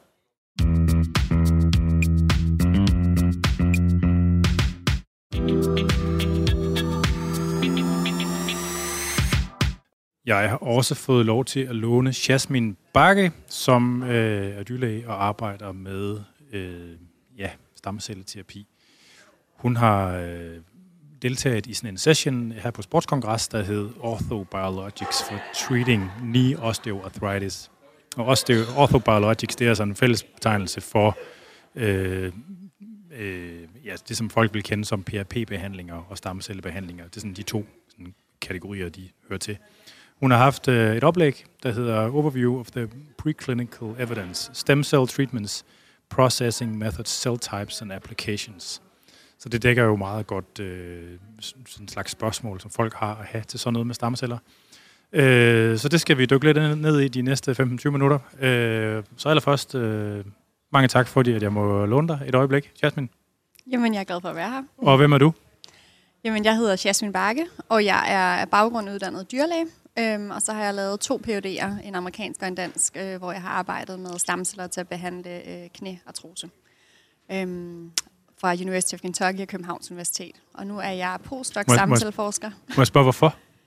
Når først har en PhD, hvorfor igennem det der igen, i stedet for... Ja, men det er et rigtig godt spørgsmål. Øhm, det var sådan et, øh, et kombineret program, så det var en dual degree øh, PhD, som var, var første gang øh, Københavns Universitet. Altså det er det samme arbejde, som der ja, er givet så to det, grader. det er det samme forskningsarbejde, som Okay. så øh, er blevet delt ud over flere år. Øhm, og jeg har skulle opfylde kriterierne for både en amerikansk PhD og en dansk PhD.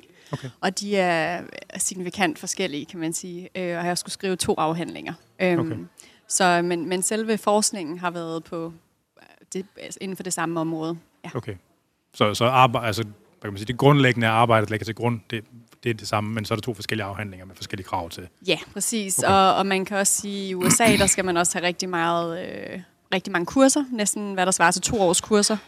Øh, en amerikansk PhD er minimum fire år. Øhm, Okay.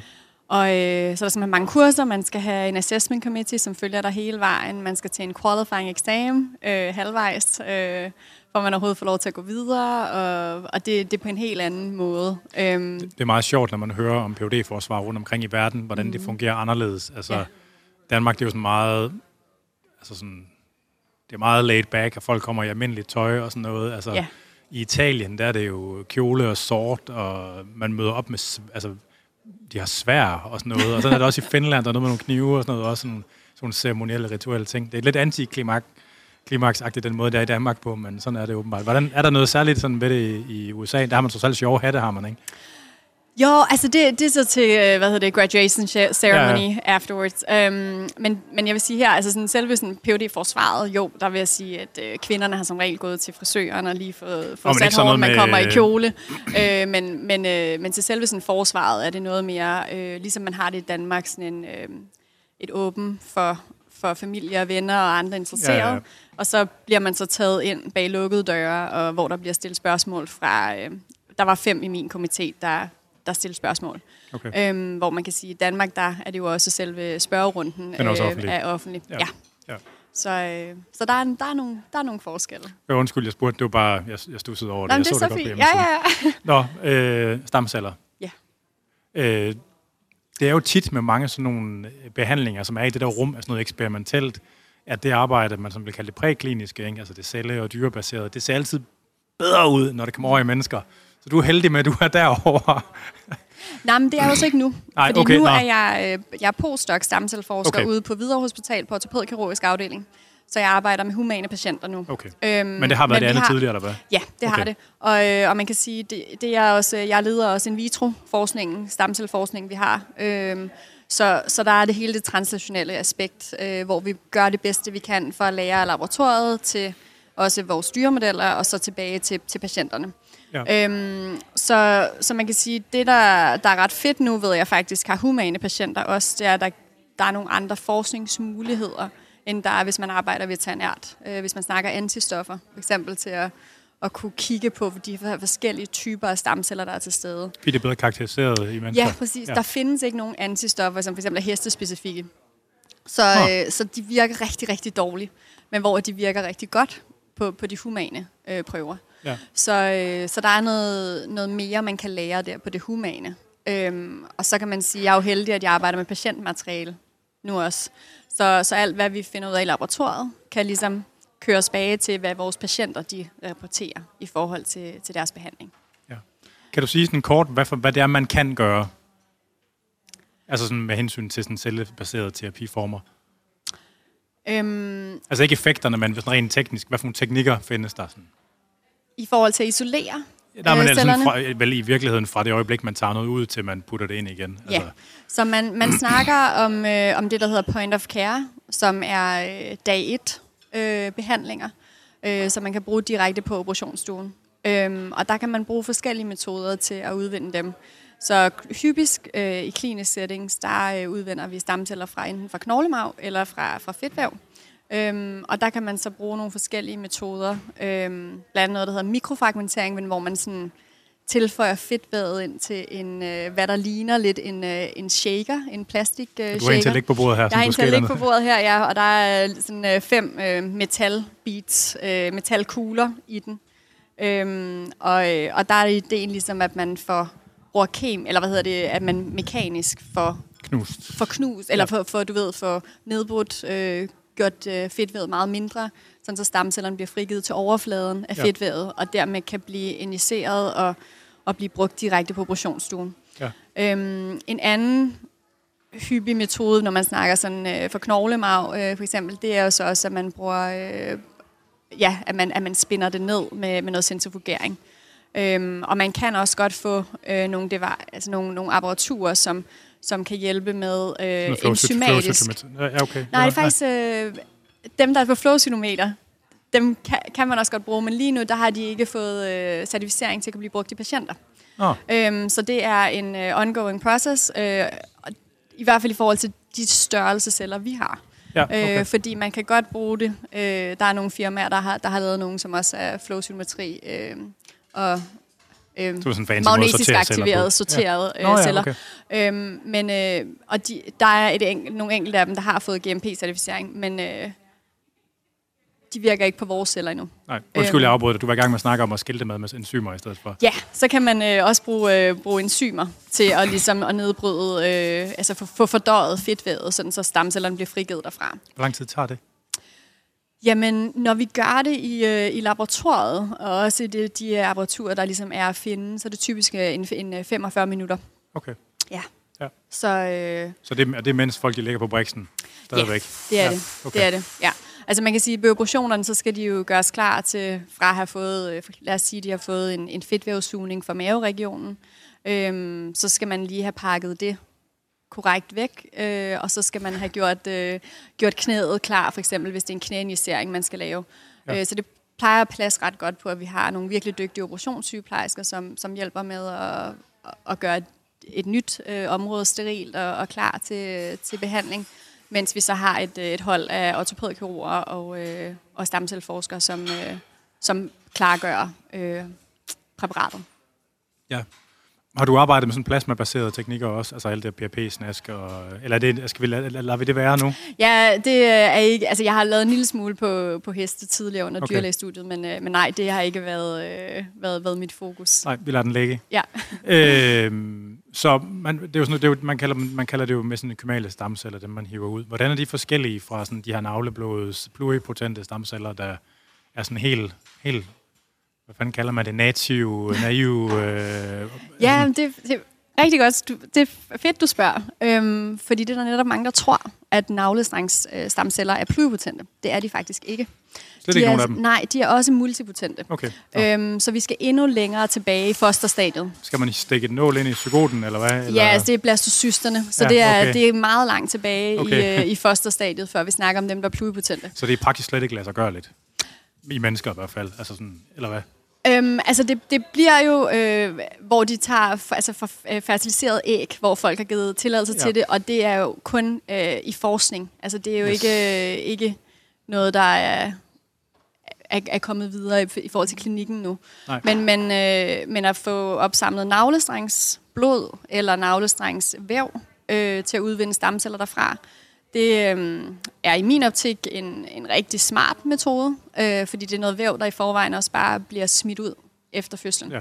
Øhm, og så kan man sige, at adskillige studier har vist, at, øh, at de her navlestrengsblodsstamceller, de har et øh, rigtig højt potentiale til blandt andet at lave, øh, lave brusk, øh, som vi jo er interesseret i også, når vi gerne vil behandle slidgigt. Øhm, så det er en rigtig spændende type af celler. Men svært tilgængelig. øhm, det altså svært tilgængeligt. Hvad tænker du i forhold? men sådan, at det kræver en hvis, fødsel. Hvis, nå, nå, men pointen også, hvis, hvis man gerne vil have, at det skal være fra en selv. Ja. Altså, fordi det, det, alt det der med immunitet og sådan noget Ja. knald, ikke? Altså, så skulle alle folk have sådan en bank af Ja. navlestrengsblod, og der er vi ikke helt. Nej, altså jeg, jeg har faktisk valgt for min egen søn at få, få opsamlet navlestrengsblod. Det giver så mening, givet Øhm, din men jeg er også øh, stamcelleforsker, og ja. ja. Øhm, og øhm, altså, og der er jo lande, hvor de begynder at lave det mere som en forsikringsplan, at de faktisk øh, sætter større ind på ved fødslerne, øh, at det simpelthen er dækket af, af, af staterne, øh, at de... Øh, Det lyder som sådan noget mellemøst noget. Nej, men de har faktisk også nogle øh, regioner i Tyskland, er det blevet, øh, blevet normalt nu. Okay. Okay. Øh, de har også nogle øh, steder over i USA, hvor at de, øh, at de, de, de simpelthen får høstet dem der. Øhm, og det er igen fordi, at det er celler, der har et højt potentiale. Øhm, og der er jo også, kan man sige, i forhold til det, er der jo også nogle hematopoetiske stamceller. Så der er jo forskellige typer af stamcelletyper, øh, der er til stede i, i navlestrengen. Ja. Så øhm, Nu fik jeg undskyld, nu afsporede det vist lidt igen. Hvad hedder det? øh, Så ligesom der var, du beskrev de her point of care Mhm. behandlinger. ja. Og så inden til præsentationen, der snakkede du også om det her, hvor man opformerer dem. Ja, præcis. Så, øh, så man kan sige, vi kan også opformere cellerne øh, til et højere niveau, et højere antal, øh, før vi giver dem til, altså behand, tilbage i patienterne. Øh, det kræver så, for at vi kan bruge det til klinisk brug, kræver det et, øh, det, man kalder for et GMP-laboratorie, så et Good Manufacturing Practice-laboratorie. Det er sådan en certificeringsordning. Ja, præcis. Ja. Øh, rigtig mange certificeringer. Og, og, ja, altså, og det har vi nogle steder i Danmark. Vi har det på nogle af hospitalerne, vi har det også på nogle, øh, nogle af, under noget af privaten. Øhm, så, og der er vist et stort potentiale ved de her opformerede celler. Øh, så litteraturen er meget stærkere på de opformerede celler, end det er på de her point of care, øh, Altså, altså, du- der er i operationer. Når du siger, den er stærkere, er det fordi, den viser bedre resultater, eller fordi den, Ja. den, den er dybere? Øh, for det første har de været undersøgt i mange flere studier. Okay, ja. Så øh, man kan sige, at, øh, at, at selve den antal af patienter, der er gået igennem det, har været, har været større. Øhm, og så øh, giver det også bedre resultater. Ja. Er der, det, altså det er mere... Øh, evidensbaseret. Øhm, det har et højere level of evidence øh, på de ekspanderede celler, end det har på de øh, ikke ekspanderede. Og det er vel også bedre karakteriseret, det man. Præcis. Det er en rigtig god pointe, Anders. Altså, det er, vi, vi har lige pludselig nogle celler, som, som er blevet undersøgt, øh, og vi ved præcis, hvad det er, vi sprøjter ind. Øhm, og, det, øh, og det er utrolig vigtigt, for at vi ligesom kan blive bedre. For at vi kan, kan prøve at udvinde de bedste celler. Ja. Øhm, ja, fordi man kan sige, øh, i forhold til, til mange af, af dyreforsøgene også, øh, der er hovedparten på lavet på, øh, på opformerede celler. Øh, hvor man kan sige, at, øh, at der er store dele af den humane litteratur også nu, som er på, øh, på point of care. Ja, ja. Det, her med, at, at man ser bedre effekter, er det knyttet til... Er det, din, er det dit gæt, at det handler mere om kvaliteten eller kvantiteten af celler, man kan sprøjte ind? Jeg tror, det er en mix. Okay. Øhm, fordi det er selvfølgelig vigtigt, at de celler, vi sprøjter ind, kan det, vi gerne vil have dem til. Øhm, men der er også nødt til at være nok til, at de reelt kan gøre en forskel. Ja. Så der er nogle enkelte dose-response studies, øh, og de er en lille smule... Øh, de er ikke 100% enige, men, øh, men, men, men generelt er der en trend i, at jo flere øh, stamceller, du sprøjter ind, jo bedre. Men det når ligesom også et punkt, hvor at så begynder det at blive for mange. Altså, hvor det bliver skidt, eller hvor det bliver lige meget? Øhm, mere sådan lige, lige meget. Altså, du, den du får ud? ikke, ja, du flader ud. Altså, Ja, ja, der, ja. der sker ikke nogen bedre effekt af det. Nej, nej. Øhm, så øh, ja, og så kan man sige, der er også nogle enkelte, hvor hvis, hvis du sprøjter alt, alt, alt for mange ind, skal du få en lille smule mere inflammation. Øhm, noget, noget vævsreaktion øh, Ja, i ja. området. Ja. Nu er det jo konteksten af, af, af, af osteoartrose. Altså, så hvad, er det, hvad, hvad gør cellerne, når man sprøjter det ind i et OA-led? Så vi har Eller tid- hvad kan man få dem til at gøre? Skal Ja, måske? præcis. Altså, vi har jo tidligere meget troet, at, øh, at, at når man sprøjter en stamcelle ind, så bliver den til de brusk- og, og knogleceller, som der er behov for. Men vi ved nu, at, øh, at, at det ikke er der, deres hovedprimære øh, funktion ligger.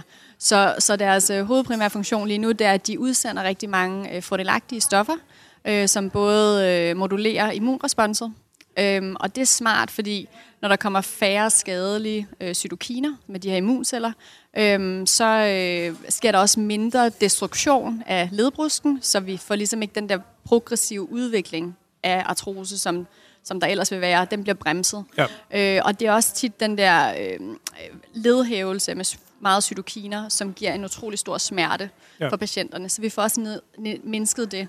Og så giver vi faktisk også øh, de stamceller, der er til stede, og, og, øh, og de progenitorceller, øh, de får et bedre miljø til bedre at kunne virke til at hele vævet. Øhm, og så ved vi også, at de virker ved, at de sender signalstoffer til de her progenitorceller, øh, som er nogle celler, som er allerede til stede i ledet, og de er allerede primet til at blive brusk- eller knogleceller. en slags Men de lokale ligger stamceller. Lidt, ja, præcis. Og de ligger lidt, øh, sådan lidt i, i, i dvale. Øhm, så stamcellerne, de giver dem ligesom et, øh, et lille øh, bank, og, og så siger de til dem, hey, I skal, nu skal I vågne op, og I skal til at gøre jeres arbejde. Øhm, så det ved vi godt nu, at øh, den her signalfaktor for stamcellerne er, at det, der, øh, der med de metoder, der bruges lige nu, øh, er deres øh, primære effekt. Ja. Men man kan sige, at deres, øh, deres evne til, direkte evne til at lave brusk- og knoglevæv bliver muligvis øh, mere og mere vigtig med nogle af de nye metoder, der kommer, kommer til, hvor vi både får valgt nogle af de stamcelletyper, som, som er bedst til det, som kan det, og som også øh, homer, altså bliver bedre i regionen, hvor der er behov for dem. Øhm, og så kan man også injicere cellerne sammen med, med sådan et scaffold, øh, så de ligesom bliver bedre i området. Ja. Og det, øh, så, så hvis man kigger sådan fremad, så, øh, så bliver det måske en, en effekt, øh, en funktionalitet af cellerne, som, som bliver mere og mere vigtig, hvor det andet selvfølgelig også er utrolig essentielt. Ja. Så hvad for nogle... Altså, altså man kan jo selvfølgelig sortere celler efter alle mulige overflademarkører, og hvad er definitionen? i Altså inden for rammerne af den definition af en mesenkymal stamcelle, som I har, hvor mange typer kan man så sige, der findes?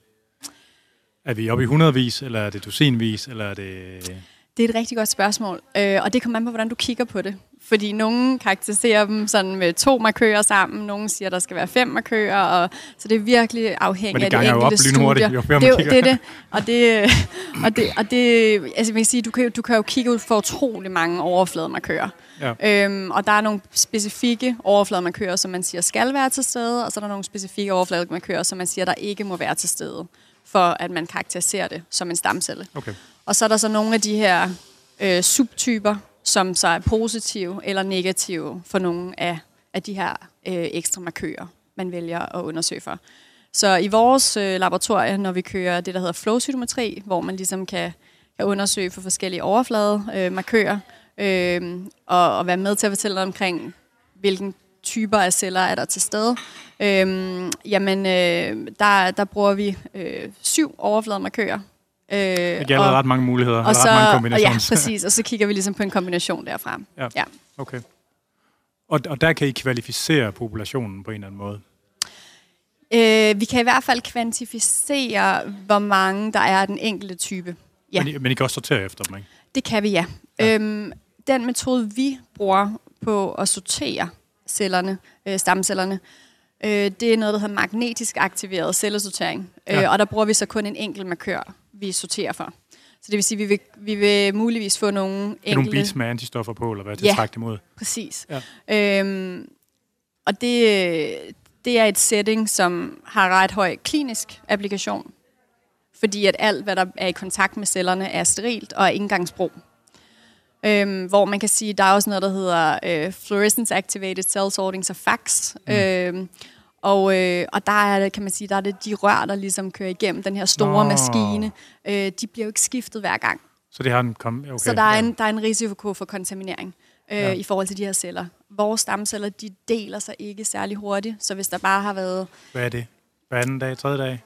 Øh, falder lidt i stedet forhold til celletypen, Okay. og hvor gammel patienten har været. Nå ja. Øhm, så, så der er, ja, men, men de, de, de gror signifikant langsommere, end hvis man for eksempel arbejder med, med cancerceller. Ja. Øhm, så, øh, så der skal bare have været, du ved, en celletype til stede, som er fra et andet studie. Øhm, og så, Ja. øh, så får du lige pludselig en kontaminering af din population. Så derfor har vi været øh, lidt tilbageholdende med at, at bruge den metode, og, og, og man må gå på, gå på kompromis og, øh, og opveje, øh, hvad der er vigtigt i forhold til en studie, og, og vi gerne vil have noget, der også er klinisk Er applicerbart. det sådan nogle Dynabeats, I bruger? Det er øh, nogle øh, biodegradable beats. Nå, fordi de skal selvfølgelig også gerne kunne sprøjte sig ind, hvis ikke ja. man kan få dem... Ah, det giver Præcis, mening. Det kan ja. man ikke med Dynabeats. Nej, så Nej. det er, det er nogen, der, der bliver nedbrudt, øh, når man dyrker videre på cellerne. Ah. Ja. Så, Ja. ja. så ja, så, men vi sorterer også. Ja. Og, og, og øh, så har I fundet ud af, at man kan sortere efter nogle bestemte ting, hvor det ser ud til at give et bedre outcome i den anden ende. ja. Hvad for nogle ting er det? Altså, er det noget, I har fundet ud af rent? Altså, har I forsøgt at rationalisere frem til det, ud fra, hvad, hvad overflademarkøren gør, eller mm. er det sådan noget empirisk, hvor det er dukket op hen ad vejen? Altså, vil sige, det er stadig upubliceret data, så jeg kan ikke Ah, nej, sige alt for meget. Nej. Øhm, men, øhm, men vi har ud fra, nu det vi arbejder med lige nu primært, er også øh, fedtvæv, øh, stamceller. Øhm, og der har vi identificeret nogle lovende øh, sy- subtyper øh, derfra. Baseret på de overflademarkører. baseret på de overflademarkører. Vi har øh, fået sorteret dem i forhold til de her overflademarkører.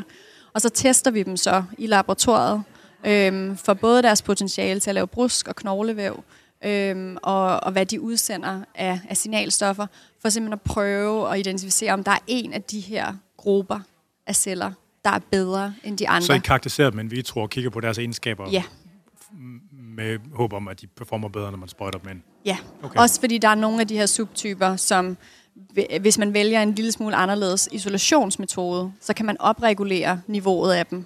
Så, øh, så man kan, hvis vi nu finder, at der er en af de her typer, som, som er bedre end andre, så vil vi faktisk kunne gå ind, øh, allerede når vi isolerer dem, altså høster dem fra patienterne, og hvad metode vi så bruger videre derfra, vil vi kunne op, øh, altså forhøje niveauet af de her lovende stamcelletyper. Øhm, og så kan man sige, at vi vil også bedre kunne gå ind i patienterne, hvis vi nu finder, men det er faktisk mest den her stamcelletype, som gør den kliniske effekt. Så vil vi også på sigt bedre kunne lave en, øh, en biopsi for eksempel af fedten på patienten inden, og så vil vi kunne sige, at det her overhovedet en egnet patient til behandlingen. Ja. Øhm, har den her patient et højt nok niveau af den her stamcelletype. Fordi det varierer utrolig meget fra patient til patient, hvilken stamcellepopulation man har. Øh, hmm. fra, øh, så, så fedtværet hos... Hvad tror du, det øh, skyldes?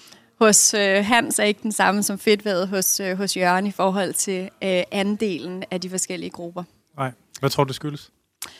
Det skyldes jo øh, garanteret rigtig, rigtig mange forskellige faktorer. Øhm, Altså, I kan ikke pege på noget sådan vi, bestemt. vi kan ikke nej, ikke bare noget bestemt. øhm, altså, vi ved, at, øh, at alder har en effekt øhm, på, på nogle af de her øh, subtyper.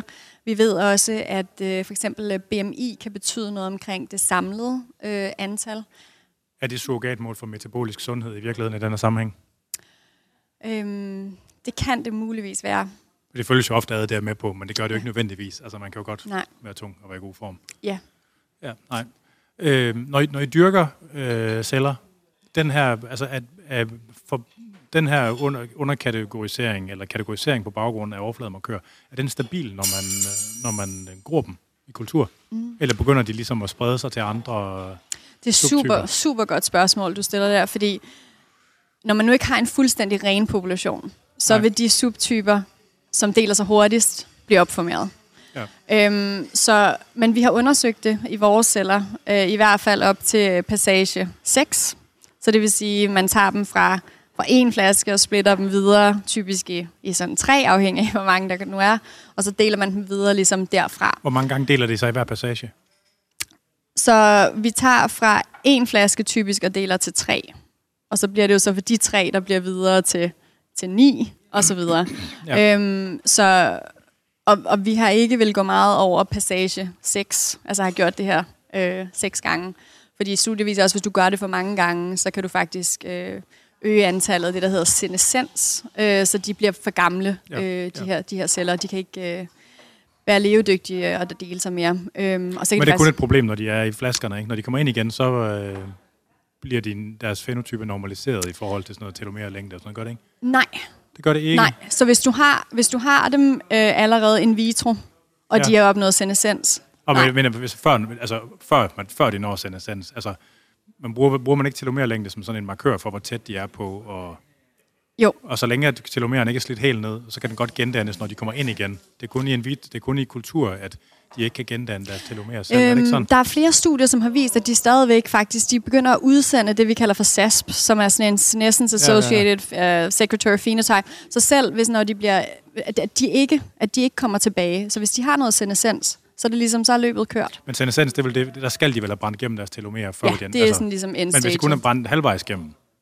deres telomerer, Jamen, jeg har... Øh, før har man jo troet, ligesom, at stamceller havde telomerase Ja. aktivitet.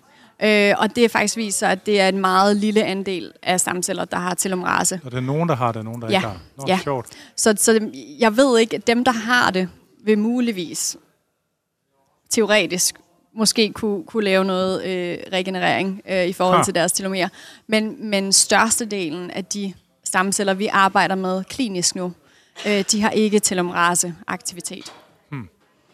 Så, øh, så, så, så til at svare dit oprindelige spørgsmål, Ja, så vil jeg så- sige, nej, jeg tror ikke, at de kan ligesom gå tilbage i, i deres Nej, nej, nej. stadie.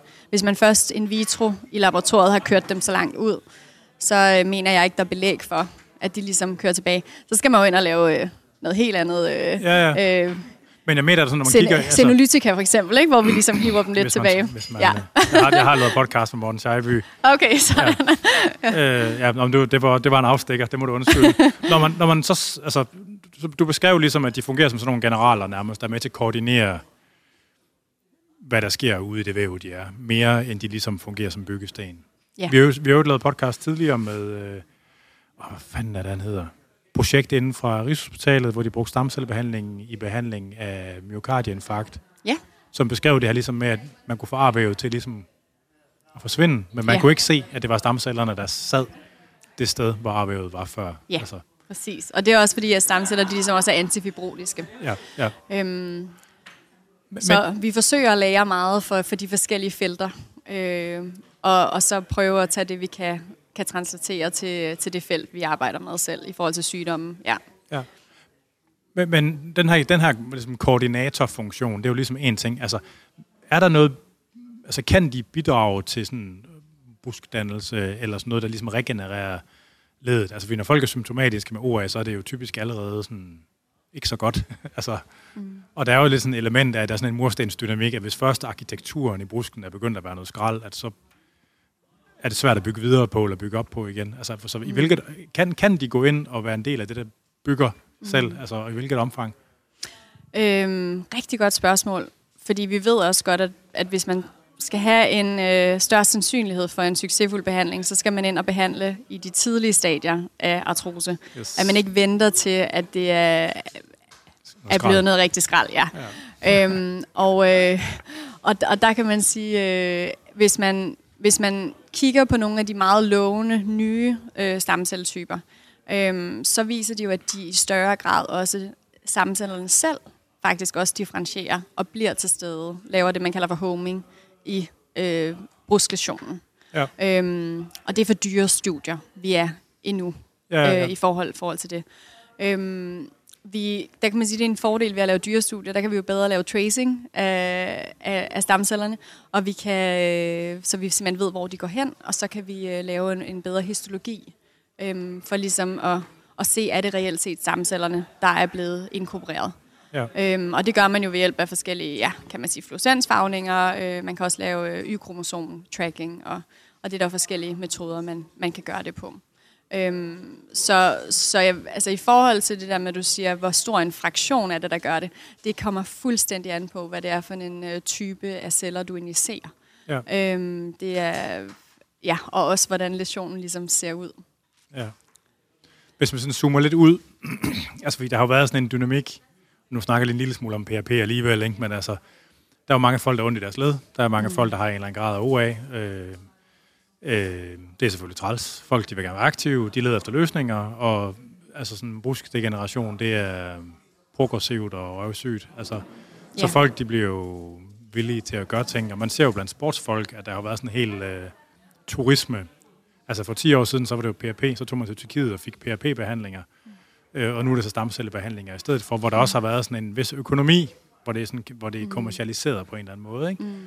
Som, og der, jeg ved nu, uden at nævne nogen navne her i Danmark, så er der også nogen, der har været travle med nålen herhjemme med PRP-behandlinger, før at der var en særlig... Altså det er jo ikke fordi evidensen er vildt skarp nu. øh, den er måske skarpere dengang, men det er lige meget, hvad man vender og drejer det. Så det er i hvert fald ikke særlig stærkt. Og der er jo nogen, der meget, meget øh, ukritisk har været i gang med nålen der. Og det er jo den samme, den samme mekanik, man ser nu med stamceller. Altså, øh, og det er selvfølgelig rigtig træls, hvis man er ligesom i det felt, der handler om at afdække viden om, mm. hvordan kommer det her til at virke eller ej. Fordi den der dynamik omkring det er jo med til at skabe nogle, helt, nogle sindssyge forventninger hos forbrugere og lægepersoner omkring ja. det, som er rigtig træls. Jeg forestiller mig, at du får rigtig mange af de samme lidt trælse spørgsmål om det der Ja, altså, og det er det, der er rigtig vigtigt. Altså, man kan sige, at en af vores øh, store opgaver også som, øh, som forsker inden for det, det er også ligesom at, at give noget videreuddannelse, for der er rigtig mange, der bruger, hvad de kalder en stamcellebehandling øh, til patienter, men uden at det reelt set er en verificeret stamcellebehandling. Så der er måske overhovedet ikke nogen stamceller til stede. Øh, men, men fordi at det har et, øh, et godt kling, øhm, så er det et, øh, et ord, der bliver brugt. Det lyder brugt. sexet. Det ja, det lyder sexet, ja. ja. Øhm, og, øh, og, og det betyder simpelthen lidt, at man, man står lidt med en udfordring. Fordi hvis du har givet en, en anden form for, for behandling, så, øh, og som ikke virker, så får stamceller lige pludselig også et, øh, et dårligt ry. Ja. Øh, men det er reelt set overhovedet ikke nogen stamcellebehandling, patienten har modtaget. Så, øh, så vi er nødt til simpelthen at blive en lille smule skarpere på, hvad det er, der bliver brugt, øh, og hvad der er evidens derfor.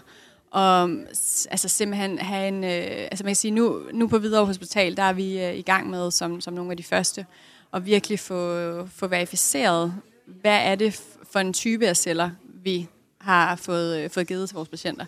Øhm, og, og, og netop for rygfelten. Øhm, og det er, der er nødt til at være en, en kombination, men det kræver selvfølgelig også, at det, det er en lille smule sværere for, for den praktiserende læge at have det her store sæt op omkring. Og det er derfor, at det stadigvæk er et stort behov for, at vi får kørt alle de her store øh, studier både de translationelle, de, de prækliniske, og så øh, de store ACT'er. Ja. Øhm, så, så vi er nødt til at blive meget bedre til, til at, at identificere de rigtige patienter og de rigtige celler, der skal sprøjtes ind til den patient. Ja, selvfølgelig. Øhm, så hvor, hvor tror du, det er hen om 10 år? Altså, jeg tror du, der er ikke... Altså, er vi sådan i incremental improvement, eller tror mm. du, der kommer noget, der sådan flytter sig, flytter noget, ikke? Jeg øh, tror, vi er et rigtig, rigtig spændende sted lige nu. Øhm, der begynder at være flere øh, GMP-faciliteter i Danmark, øh, som giver nogle helt andre muligheder for at opformere de her celler. Øh, firmaerne er, er også ret øh, opmærksomme på at, at kunne lave nogle flere metoder til, at vi kan sortere øh, cellerne øh, og kunne bruge dem. Øhm, så, så jeg tror, vi er om 10 år, tror jeg, at vi er et andet sted, end vi er i dag. Øh, Hvis jeg nu trykker dig lidt mere på maven, mm. fordi det var sådan en lille smule fluffy. Ja, ja, ja. og det ved jeg, du skal, være, du skal være diplomatisk og sådan noget. Altså, hvis jeg skal trykke dig lidt mere på maven, du behøver så ikke svare. Mm. Altså, hvad tror du, hvad, hvad, hvad, hvad, hvad tror du, altså sådan potentiale er i det om? Vi kan også sige om 20 år i stedet for. Altså, kommer der til at være noget, så man kan skubbe udskiftningen af det der knæ med 10 år, 20 år?